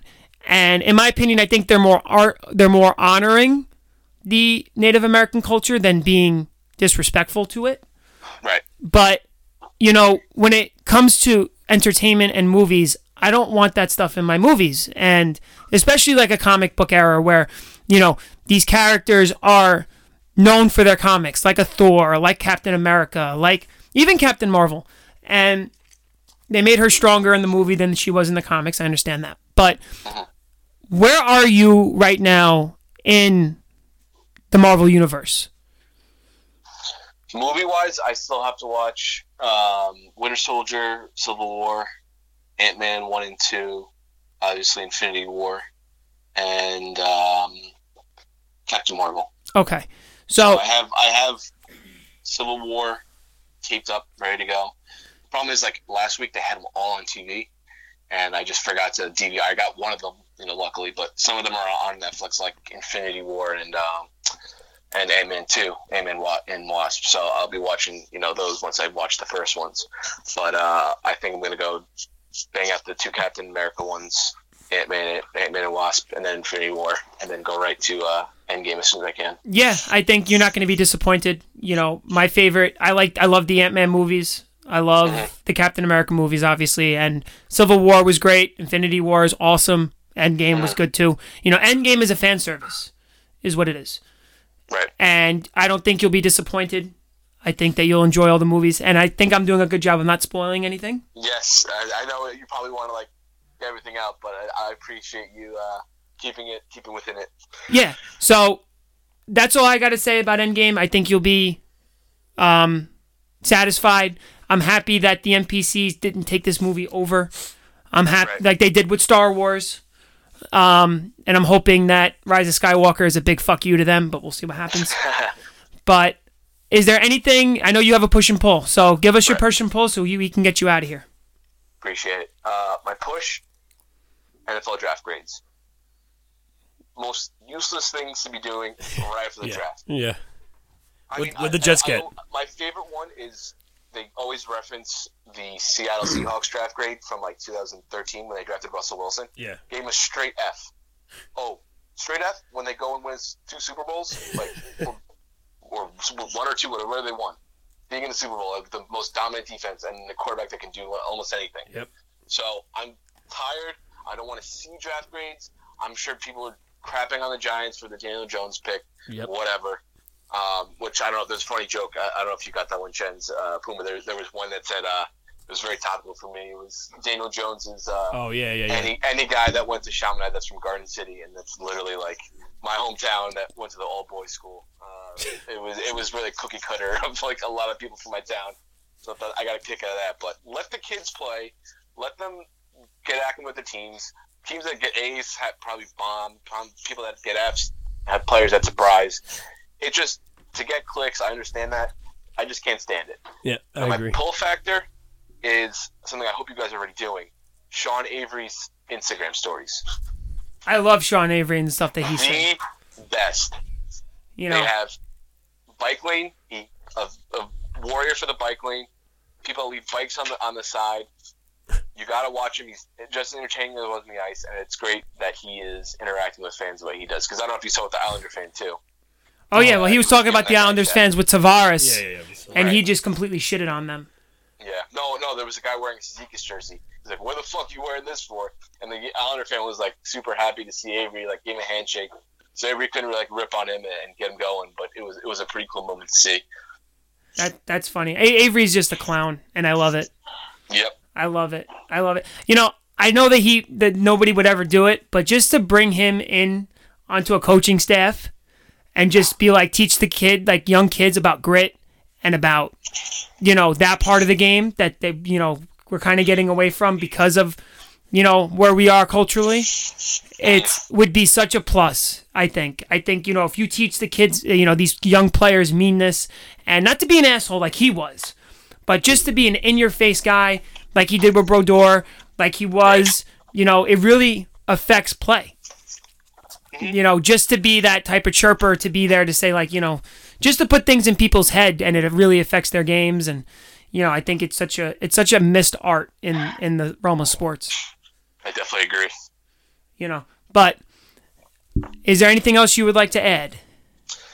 That's it. I think uh, I, I had a good, another good time, guys. As always, uh, always fun, and uh, yeah, hopefully, uh, you know, boom. I'm sure Chens will share some with you, uh, some of the photos and videos I, I have, or, or now you'll see on Facebook actually. So uh, Nice. be on the lookout for that next week. And uh, you know, as always, like I said, fun time talking with you guys. Thanks for coming No, on. thanks Matt. for coming and on. congrats, And congrats to you guys again. Congratulations Yeah. again. Take All, care, guys. all good luck. Have a nice day. I'll talk to Thank you you. soon. Yeah. All See right. ya. Peace out. See you later.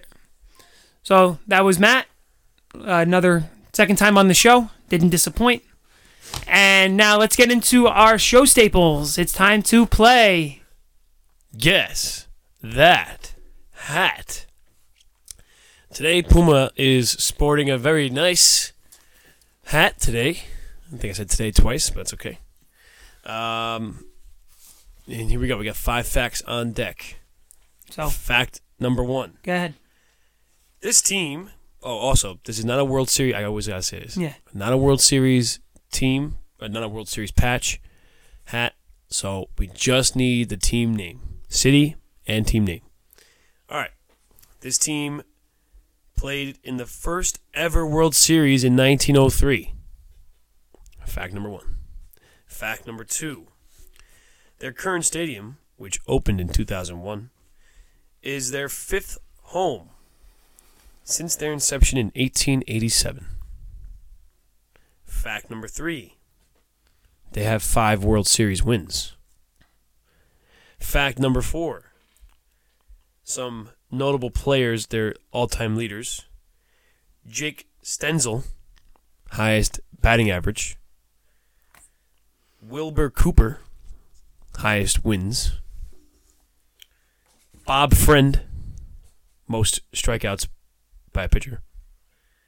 And Vic Willis has the best ERA ever for this team. And fact number five in 1985, this team finished 43 and a half games behind first. Wow. That's Detroit Tiger area right there. And there you go. Well, now I guess it's not the Detroit Tigers, so we can, you can eliminate that that team from the list. So that's uh, that's guess that hat. I hope those te- those clues were hard enough. Up to cousin Kenny's. Uh, Dude, I'm not gonna lie, man. Facts. Cousin, cousin Kenny's putting a lot of pressure on me with these facts because I gotta make sure this shit's hard enough because he's getting this. He's getting these after after two two or three guesses. two or three get two or three hints. You know, that's it. So that's it. Uh, you'll you'll see a post later today. Um, comment what you think the answer is first to post. I mean, that's how Matt got on. He, Again, I mean, he's he's guessing every he's on week. fire. He's pretty good. Or He's we just or We need some competition or for we just suck. So, uh, if you know the team or you think you know, submit your guess to our Instagram, and if you are correct and you're the first one, you will be featured on our next episode. Please come prepared like Matt did with a push pull. I think that's pretty cool. Yeah. Maybe we could just leave that to the fans. Yeah. We can just do the fan thing. Because everything we, we talk about is a push pull throughout the whole show. Right? Yeah. All right, so let's get into our next thing. So What do we got? fan questions. All right, here we go. Fan questions. We got some good three fan questions today. So We got only three? we only got three. All right. Well, you know what? Last week we really Well, I, I we actually spent had, a, we spent a lot of time. we had more, questions. but I took the best three.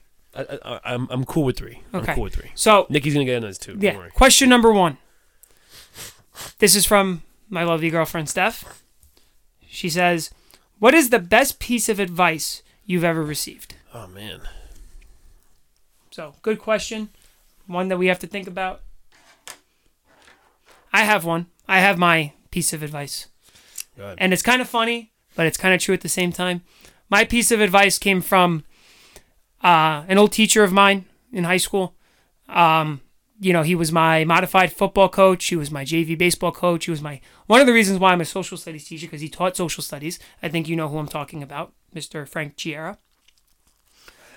And my brother has him now, so it's kind of full circle. Uh, he actually was my cooperating teacher, me for me getting All my right, certification. all right, all right. Anyway, so we I was a freshman on the baseball team, and I was struggling, and I was upset, and you know, because I always was produced, and I was was one of the best players on the field, and this year wasn't that that case. I was struggling at the plate, and it was a tough year, and he, he came up to me and he goes, you know, life's tough. Get a helmet.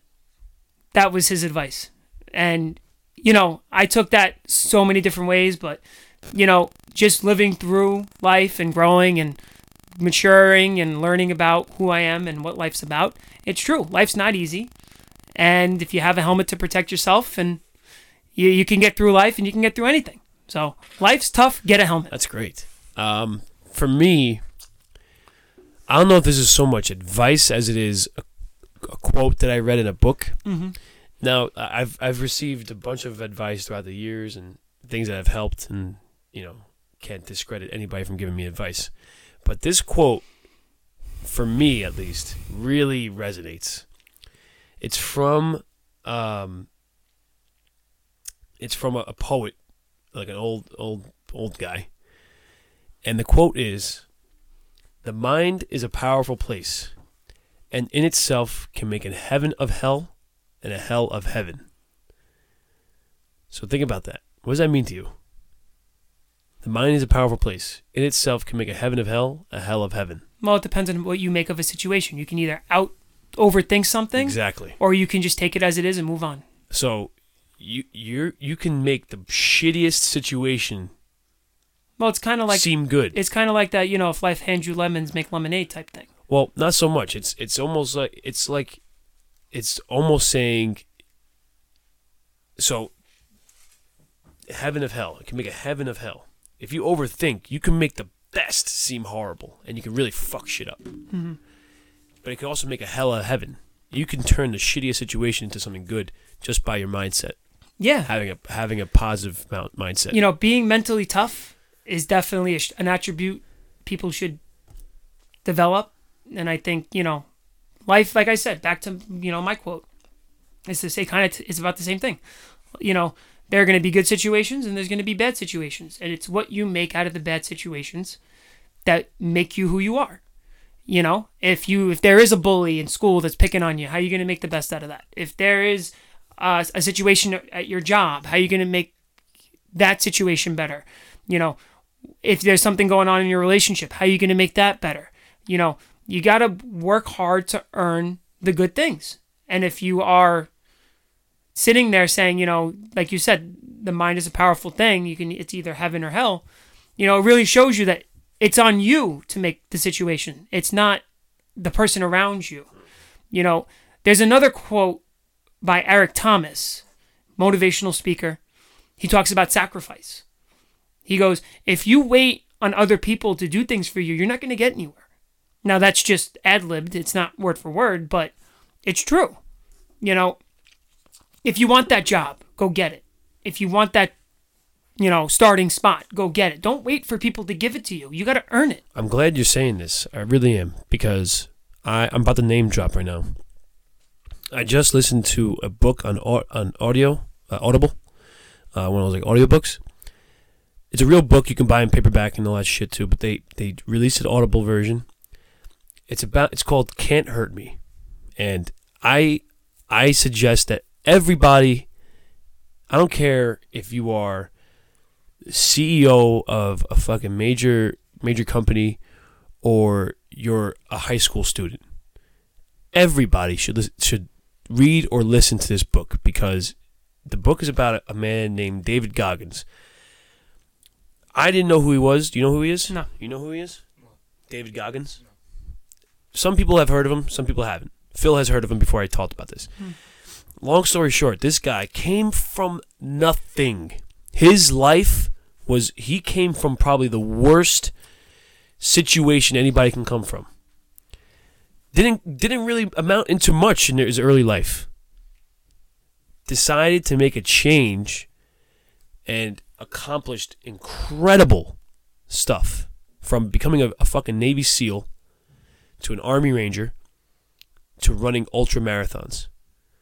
And sounds great right there, but you don't even know the half of it because he's he's done this all while being hurt, injured, on the brink of death.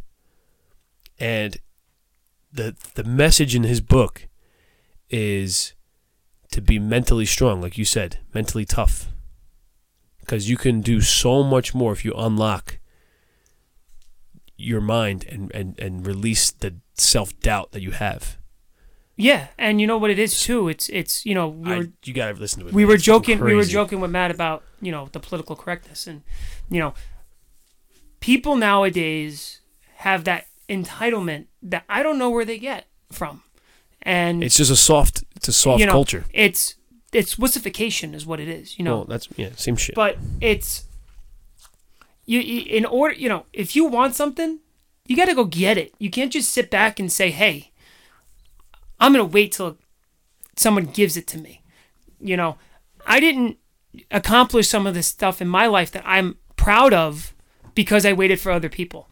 I went out and got it. You know i, I don't wait for people. If you know and chens can attest to this.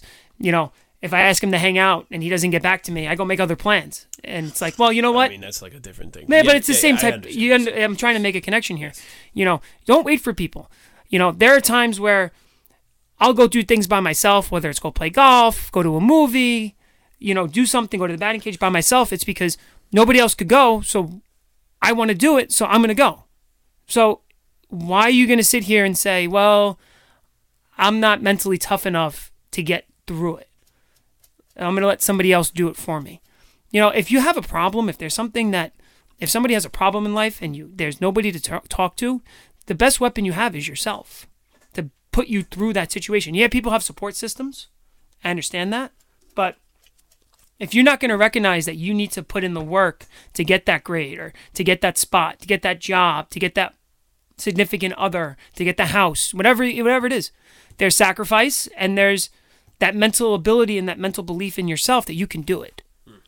Yeah. So, Nikki,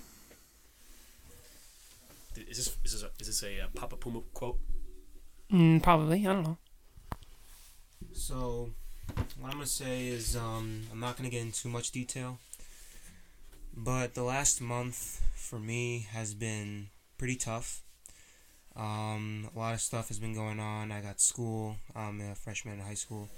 I've got baseball, and I've got a bunch of other things I'm not gonna get into because it's kind of irrelevant. But anyway, there's, there's some advice. There's uh, somebody I follow, or like a group of people on Instagram. They're called Mentality. They're followed by around 3 million people. And um, they usually have quotes, or they usually are like, um, you say those uh, people, like activists, and they have, have quotes. And I took a screenshot of a quote that was on that page, and it explains uh, what I'm going through right now. It says, No matter what happens, no matter how far you seem to be away from where you want to be, never stop believing that you will somehow make it. Have an unrelenting belief that things will work out, that the long road has a purpose. And it does, okay?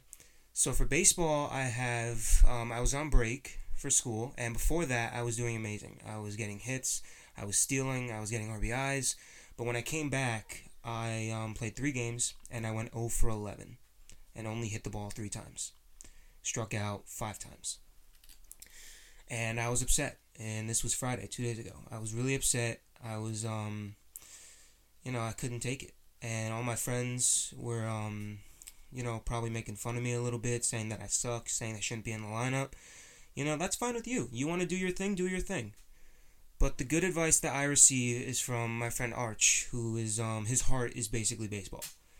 And he, if you tell him like, do you want to play baseball? You want to do this? He'll automatically say yes because um, he's the man. He loves baseball, and he won't ever give it up. He's on an L and M team. Then he he's a travel team that goes around in Connecticut and um, upstate and New Jersey, and he goes all around, you know, anywhere to play baseball. And he always is on my back, um, giving me advice about playing outfield, hitting. Um, I'm a catcher as well. Gives me his advice about catching. And if I he wasn't here today, if I didn't have him as, on my baseball team, I don't know if I would be the baseball player that I am now. Because he does say that I have a lot of potential, but you know, I gotta use it. I can't just sit back and um, let him tell me stuff and then I don't do it. So he gives me good advice. Mentality gives me good advice, and for the next few weeks or possibly few months, I'm gonna have to work off of it and try to make myself a better baseball player than I am now. Pretty, pretty, uh, pretty similar themes with all our. Yeah, you know, it's about Alright. being mentally tough and Just getting, get working get to get what you want. get through that shit. You know. believe in yourself. All right. So the good question, Steph. Very good. Nice job, Steph. So question number two comes from your significant other, my my girl. Bianca. It's if your life was a movie, what songs would be on the soundtrack? Now, this is a this you could pick up a lot of songs. Let's pick Just Three songs. I mean, that's gonna be hard for me. three songs. Uh, I'll pick 'em off my playlist right here. so for me, I, I don't even know three songs right away, but I know that she would say my playlist would have to be something along the lines of what she calls swag goofy. she says I am swag goofy because I, as you know, I'm not, I'm not smooth. No. I'm, I'm a, I'm a klutz, right? But I'm not like a, I- at least I like to think I'm not. I'm not a fucking loser, you know. I, You're not under. I understand what's going on. I'm like, I'm hip. I know what's going on, right? Sound like Um, an old man. But I'm fucking. I'm a little. I'm a little goofy, swag goofy. I'm swag goofy. So if you And can, that's why she loves you. so if you can pick songs that that portray that, that would be me. Okay. So I'll think of some actual songs, but in terms of overall theme, that's what it would have to be. I, you know, for me, I think if I had to pick a soundtrack to my life, I think a couple of the songs. I'm not going to play the songs. We don't have to play them. We can just No, we name did them. that. We did that. we once did. Already. we did that once already. Um, I think that if you think of a movie, there's a beginning, a middle, and an end. So there's three songs. So in the beginning, you know, I it, is- this is this is funny because I always, when I was young, I was gawky. I had glasses. Everybody, you know, whatever. So I think if you start from the beginning of my life, I think the song "White and Nerdy" by Weird Al Yankovic would be the first song on my soundtrack. No way. Yeah. No, you're, you're not a nerd. Well, I not that n- n- nerd and I looked like a nerd. I wasn't a nerd, but I you, had glasses. Big deal. you know, I you thought didn't I walk was around with fucking pencil uh, pocket protectors. Shit. No, but I think white and nerdy is one. The second one, in the middle of the movie, I finally, you know, I'm a beautiful little butterfly. I, I spread my wings and I start going. So I think, um, you know, and, and like I said, there, there have been instances in my life where I had to overcome things and on the field, off the field, in the classroom. So the song Don't Stop Believing by Journey would be in the middle. And in the end would be I mean, 28 years old, so I'm still in the middle, you know, of the movie. But in the end, would have to be something that's like uplifting, uplifting and powerful. Like we made it, I made it, type thing. Like I'm on top of the mountain, type song. Um, I think Rihanna's uh, "Work." I believe that's the name of the song. The wor- song "Work," work, work, work, work. no, That song, I think that summarizes my life right now because all all I fucking do is work. If you could just put play that part of the song on loop for like five minutes while I while you see my daily commute, that would be a pretty nice summary of my life. Always working. you know, I, I think, um, for me, it's I don't even can't even think of a song that would put myself in there. Um, I think that it's I think that you know another good one is Queens Under Pressure with David Bowie. You know that's a good one because you're constantly under pressure. Billy Joel's song Pressure is a good one for my soundtrack. Oh, for, oh, for I think- I think that um, you know, it's you know, coming even though we live in a nice town, you know, Chens and I, especially Nikki, you know, still young, we definitely have workman type mentalities. We're always working. We're always hustling. Yeah. You know, no, that, maybe that would be another taking song. care of business. Maybe that would be another song. Hustle by Rick Ross. Hustle. Hustle, hustle, hustle, hustle, hustle, hustle. Oh. and again, just play that and work, and there you go. You know, um, Fast Lane too by Eminem is a good one. Life in the Fast Lane. Oh, I think about the other one, You know, the old, the old song. which one? Life in the fast lane. That's a good one too. You know, um, that that's pretty much it. You know, it's, so you can go so many different ways, and it depends on how you feel at this moment. But that's a good question, Nikki. What what what are your songs?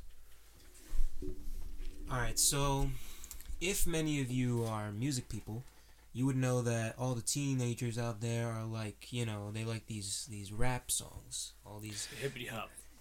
Today's music sucks. I'm not really that type of a rap person. That Rap music right now, the music that's coming out right now, doesn't really affect me. Doesn't really pump me up if I'm trying to do a sports game. Doesn't like give me that Doesn't good speak to you, feeling. doesn't speak to you. Doesn't give me that good feeling to kick ass. The feeling that gives me kick ass is rock music. Okay, call me crazy. Okay, but there's one song out there called "Hell's Bells" by ACDC. Those bells in the background, it just makes me, you know, want to kick ass and get out there and actually, you know, try my hardest and you know, do good. Um, and there's only there's one rap guy, uh, Eminem, like James brought him up before. Um, he's one of the rap guys that I'm like, you know, actually into. Like Lose Yourself, Not Afraid, like Toy Soldiers, Rap God, Till I Collapse, all those songs. Amazing songs, love them a lot, you know.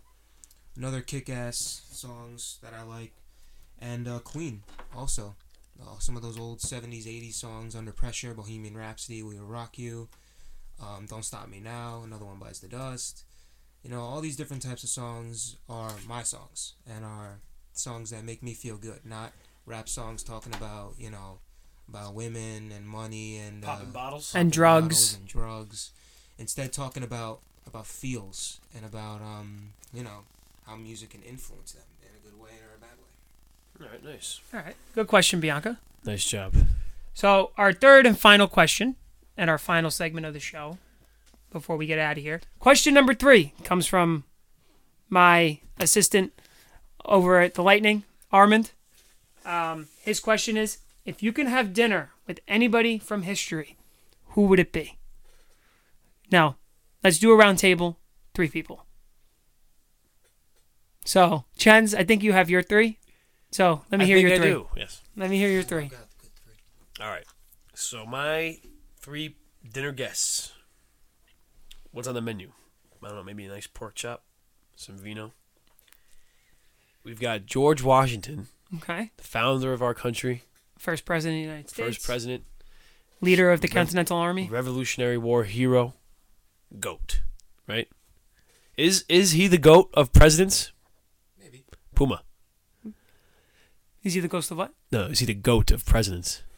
It's tough, man. It's tough. Cause I'm a big I'm a big Abe guy. Well, you know, the thing about then, and I, I'm a big preclusion to this is you gotta look at the time and when he was president, and you gotta look at the time Yeah. of history Yeah, and stuff like that. I think at the time he was the best man for the job.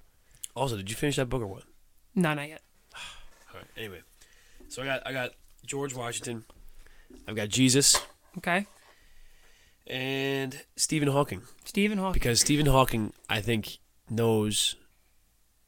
He's so fucking smart. He knows how we can we well knew how we were could have been able to do extraordinary things through the the science world, time travel and all this space travel shit. I mm-hmm. really think he did know. He was always experimenting with that shit, man. It's crazy. Dark matter. Crazy to think what that guy fucking knew. Okay. So that's a good, respectable three. I, I, think, think, it's so. pretty well balanced. I think it's well balanced. You got religion, you got U.S. history in there, and then you got science. yeah. I think so. it's All right. My three would be George Lucas, Abraham Lincoln, and Babe Ruth. So, okay. See, that's good. That's that's a that's a more that's a better representation of you, Okay. who you are. I want to know what Babe Ruth was about. You know, I want to know what Lincoln was actually thinking about during his presidency. And George Lucas is the godfather of Star Wars. I want to know what he you know, what he wanted the trilogy to be and all that stuff. So, Lucas, Lincoln, and Ruth. All right, my three. Uh, number one, Winston Churchill. Got him in there. Uh, number two, Yogi Berra. That's a good one. And number three, Michael Jackson. Uh, for me, Michael Jackson. Are you sitting across on the other other side of the table with Michael Jackson? Yeah, Michael Jackson is that. Yogi, I'd love to talk baseball with him. I want to know Um, he was he's the one who has the most championship rings out of the Yankee. He has ten, and I just want to talk baseball with him. I just really want to do that, and he's my favorite player of all time when it comes to baseball. Wow. Michael Jackson, I love his music, and I would just love to talk to him about his music, how good it is, and just it would be great to talk to Michael Jackson. You know how many people would want to do that with Michael Jackson? And Winston Churchill, I do. probably the greatest leader in history. You never know. No. know. Those are my three. Nice. I like that question. That was good. That's a good one. That's a good one. Wait, Sonny Gray pitching? Did I see that? Sonny Gray against the Red on, on the Reds, maybe. I thought I saw Sonny Gray. Uh, anyway, so is that it? Uh. Oh, he? Winston Churchill had a great quote. Um,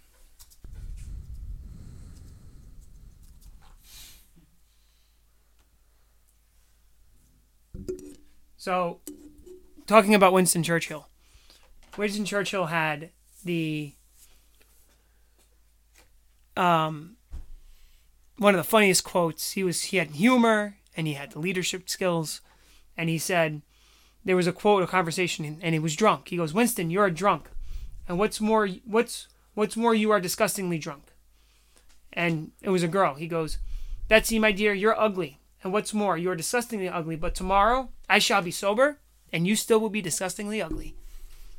Oh, that's good hate.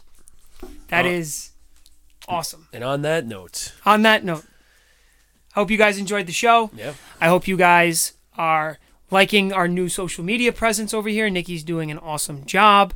Um, follow us on Instagram. Follow us on Twitter. Answer the hat post. Matt needs some competition. Uh, and with that being said, Chens, you have anything to add? who do you think you are? I am. He's a big chungus. He's a big chunky boy. Such a big bungus. You're so overjoyed to have a big chunky boy? A big and wonderful chunker such as he, oh such as he. He's a big chunkus, he's a big chunky boy, such a big bungus. You're so overjoyed to have a big chunky